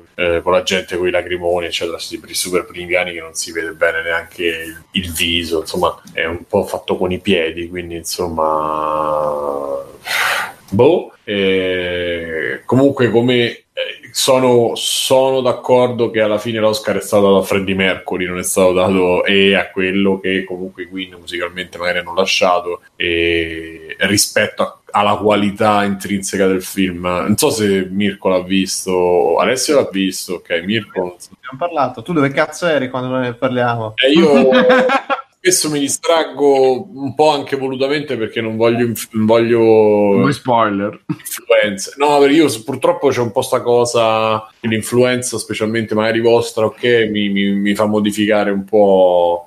Certo, se poi è frusciante. Nonostante non abbiamo l'accento toscano, eh, stavo per dirlo. e, però, insomma, e non so se sei d'accordo, però eh, è una celebrazione ai Queen eh, quello che sì, viene sul schermo. Ma, è... ma, torniamo lì, io lo vedo molto come in realtà più che una celebrazione Queen, come il fatto che adesso ci aspetta una stagione di eh, video, come cazzo, Music Peak, Biopic, chiamate come cazzo. Sta già arrivando quello su Elton John, no? Esatto cioè che ha, è riuscito a rilanciare un genere, ha riportato le vendite di dischi di un autore eh, buone, capito? E io l'ho visto molto come premiare un prodotto editoriale che ha riportato un genere che era completamente sparito dalle serie, cioè dalle scene. E quella, secondo me, al di fuori del film stesso, che a me non è che abbia fatto poi impazzire così tanto, però è un'operazione che ha funzionato e che molti prima se ne parlava come già una cagata annunciata, come una roba orribile che non, avrebbe, non sarebbe piaciuta a nessuno, con addirittura il regista mandato a fanculo eh, a metà addirittura del, del, lavoro, preso, rimpiazzato da altri, eccetera. Eh, questa cosa è stata abbastanza surreale. Io ci ho visto quello nella vincita. Comunque. C'è quello, poi c'è la super didascalia, perché comunque, come dicevamo, non so se lo diciamo proprio noi, sì eh, momento triste con, con uh, nelle feste eh, quando lui sta a Monaco tutto scuro. Se sembra che lui è stato una vittima quasi de, de, del sistema cioè, eh... sì quando invece chi senti senti non è stato assolutamente così quella parte di vita sua. Sì io l'avevo raccontato dicendo ci hanno messo il gay cattivo ma proprio da, da cattivo da film Marvel perché è super piatto banalissimo è come se lui fosse proprio vittima la prima scena in cui lui va dentro il bagno col camionista, che, che è tutto sommato anche da, da, una parte delicata perché non te lo sì. fa vedere, capisci benissimo. Sì, sì. Ma minchia sembra veramente una scena di un film horror con queste luci rosse, lui cosa andrà a fare lì dentro? con la trasformazione di Freddy. Eh, perché c'è questa... Questa difficoltà nel raccontare quello che comunque è un problema serissimo, drammatico eh, e interessante, che è appunto il fatto che lui scopra, capisca o accetti a un certo punto di essere quantomeno bisessuale, come si dichiara effettivamente nella, banalissimo. Sì, eh, certo, ma il film in sé è banale, cioè è, è un, un, trasformare in favola la storia, perché ti mette lì il cattivo che lo, che lo travia, che lo può allontana dagli amici, capito? Tutti che in realtà gli vogliono solo bene, eccetera, come se non esistessero contrasti anche naturali all'interno della band. Eh, la carriera solista che in realtà è successa in maniera assolutamente naturale nella storia della band, ma che nel film viene trasformata in ah, adesso si separeranno, cosa succederà? Cioè, come se fosse una cosa, capito, quasi malvagia che non deve succedere, eccetera. Poi tutti i membri della band alle fuori di Freddy sono praticamente cristallizzati come più o meno santi, perché naturalmente loro sono quelli ancora vivi e quindi non gli, non gli puoi dire male nel film.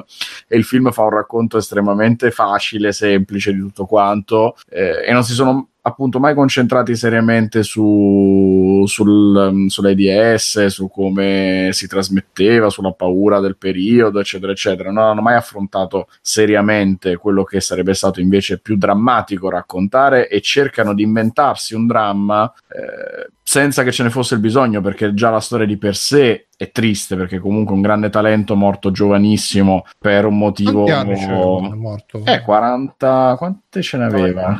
41. Cioè, 40 anni, sì, cioè, giovane, relativamente giovane, insomma. Nel fiore dell'età. Nel fiore dell'età, Bruno, cazzo. Eh, sì, ecco, quello che te lo lascia comunque la sensazione del film che lui è morto troppo presto e che a questo punto cioè, noi saremmo ancora ad ascoltare i Queen come oggi ci, siamo, ci sono i Rolling Stones e i Pretty U2 sai questi gruppi rimasti eh, no, no, non so se per forza quello gli U2 sono passati dagli anni 80 che erano chissà che adesso che li mettono su, su iTunes e la gente li schiva Esatto, infatti secondo me non è tanto pensare che i Queen oggi sarebbero ancora ascoltati, ancora importanti, ancora attuali. Magari metterebbero anche eh, loro su iTunes, magari sì. Frocio. Ma più che altro è, è, quella tristezza di il talento morto giovane e che poi è quello che li ha cristallizzati nel mito perché effettivamente è quello che li ha fatti diventare immortali. Su questo non sono d'accordo. C'è, c'è un'importanza musicale del pop e del rock sì. non indifferente per quanto poi ci sare- in quel periodo probabilmente ci sono stati 30 gruppi molto migliori che oggi sarebbero un gruppo stile ACDC che continuano a fare le stesse cose esatto, continuato a cantare, la gente ci va a vederli, riempono comunque gli stadi, la gente aspetta gli album e hanno i loro fan, così però li, li, riconosci che sono tra i giganti dai, della musica. Cioè... Beh, sì, sì, in un certo tipo di musica mainstream sicuramente eh. sì, e comunque, mo, ripeto, per arrivare alle radio con tutta la fortuna diciamo del caso eccetera, comunque arrivare con un pezzo come Bohemian Rhapsody e dopo pochi anni, insomma 15-20 anni fare... Eh? Quelli che ci sono nei film su tutti i pezzi iconici. Vabbè, ma lì è facile, non hanno messo, come dicevo, neanche To Stop Me Now che sta nei titoli di coda, che è un pezzone, Bicycle,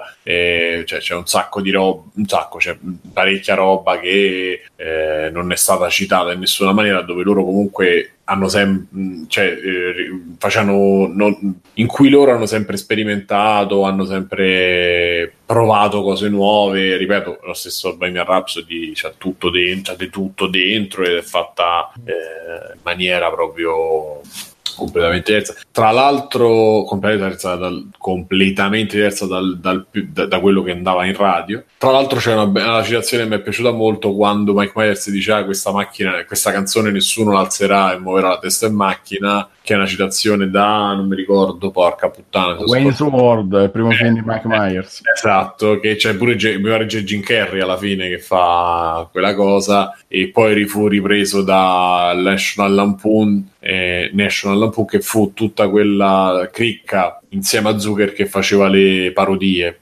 Palle in canna è una di quelle, infatti finisce con la scena pure quella del Bohemian Rhapsody, cioè c'è tutto un poi una quella citazione è piaciuta molto, però per il resto sì, ecco, siamo di fronte a siamo di fronte alla, alla consacrazione di, di, di, un gruppo che comunque in qualche maniera ha, ha, detto tanto e ha fatto tanto, quindi però, però quello che dice Alessio è giusto nel senso che alla fine Freddie Mercury se lo ricordano perché ci ha avuto quel tipo di vita e, e perché comunque eh? E anche come ti ricordi, torniamo lì, coso, il, come cazzo, Keith Richards, dai. Sì, Keith Richards però ha sempre avuto quel... Sì, sì, e, e, e, a maggior ragione anche perché è vivo e vegeto sta bene, voglio dire, insomma, cosa che, che, che Freddie Mercury non, non ha avuto questa fortuna e per cui così. E mi aggancio a questo, magari non ne ho parlato su, su, su in podcast, faccio veloce,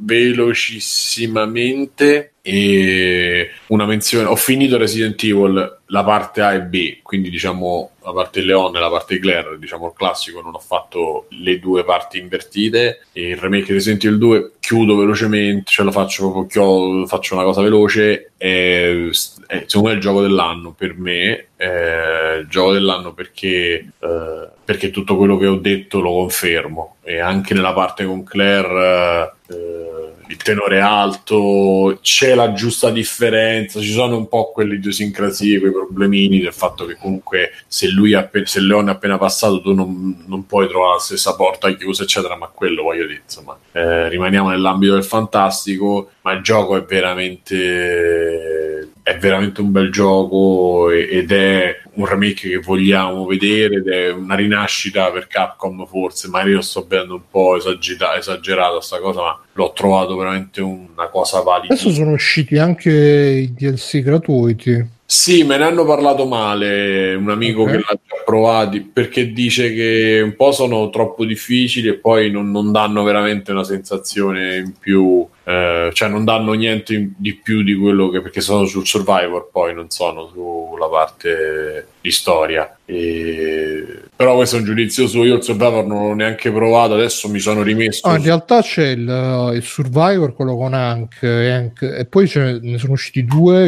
in uno interpreti tipo la figlia del sindaco una cosa del genere in un altro il tizio quello del Kendo Shop forse sì, sì, però sempre nell'ambito Survivor, non è, non è di storia, mi sembra. No, no, dovrebbero essere proprio delle... Cioè, vabbè, in realtà pure, pure Hank è una side story, diciamo, che però sì, vabbè, sicuramente sono molto tangenziali da quel punto di vista. Credo che non siano inserite nel, nella, nella, nella, campagna, capito? Quello di, non è un continuo o un no, parallelo, no, campagna, è una modalità di gioco che però racchiude i personaggi, quindi non lo so, e non l'ho provato, io adesso ho chiuso, sto continuando No More Heroes, poi ne parlerò, lo sto, però lo voglio finire prima di parlarne, chiaramente.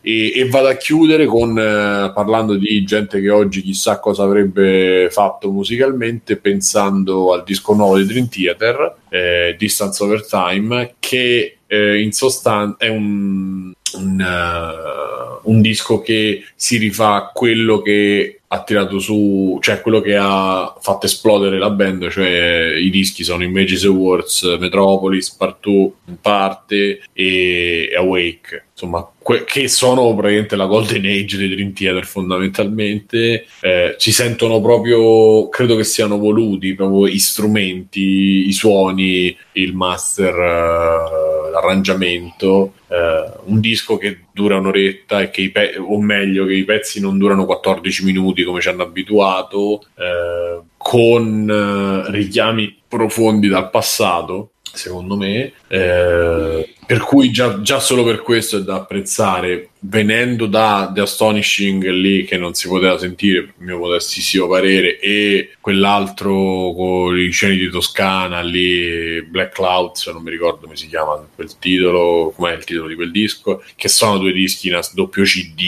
inascoltabili per quello che mi riguarda. Qui tornano a una dimensione un po' più pragmatica eh, sono un po' più asciutti l'arrangiamento rima- gli arrangiamenti rimangono appunto legati eh, alle cose più famose che hanno fatto. Uh, non ci sono richiami fisici, cioè nel senso non c'è proprio il riff ripreso come era successo poi in altre, in altre, in altre tracce. Uh, l'unica nota negativa, tra virgolette, è la Brie che ormai canta nella stanza del, re- del riverbero, cioè l'hanno messo dentro una pentola a pressione, non lo so, e lui strilla, ma non ha più voce, Porello, e non ce la fa. E, e, poi il batterista che chiaramente essendo un altro non, secondo me non regge il confronto con Portnoy ma non tanto per quanto a tecnica perché forse tecnicamente questo è anche più bravo ma in quanto anima, come dicevo nel canale audio di Telegram, eh, purtroppo non riesce, non riesce ad avere la firma e il suono che ci aveva Portnoy. Questo è una grossa pecca, però è un discone. Cioè, ad oggi eh, gli unici che un po'. Eh,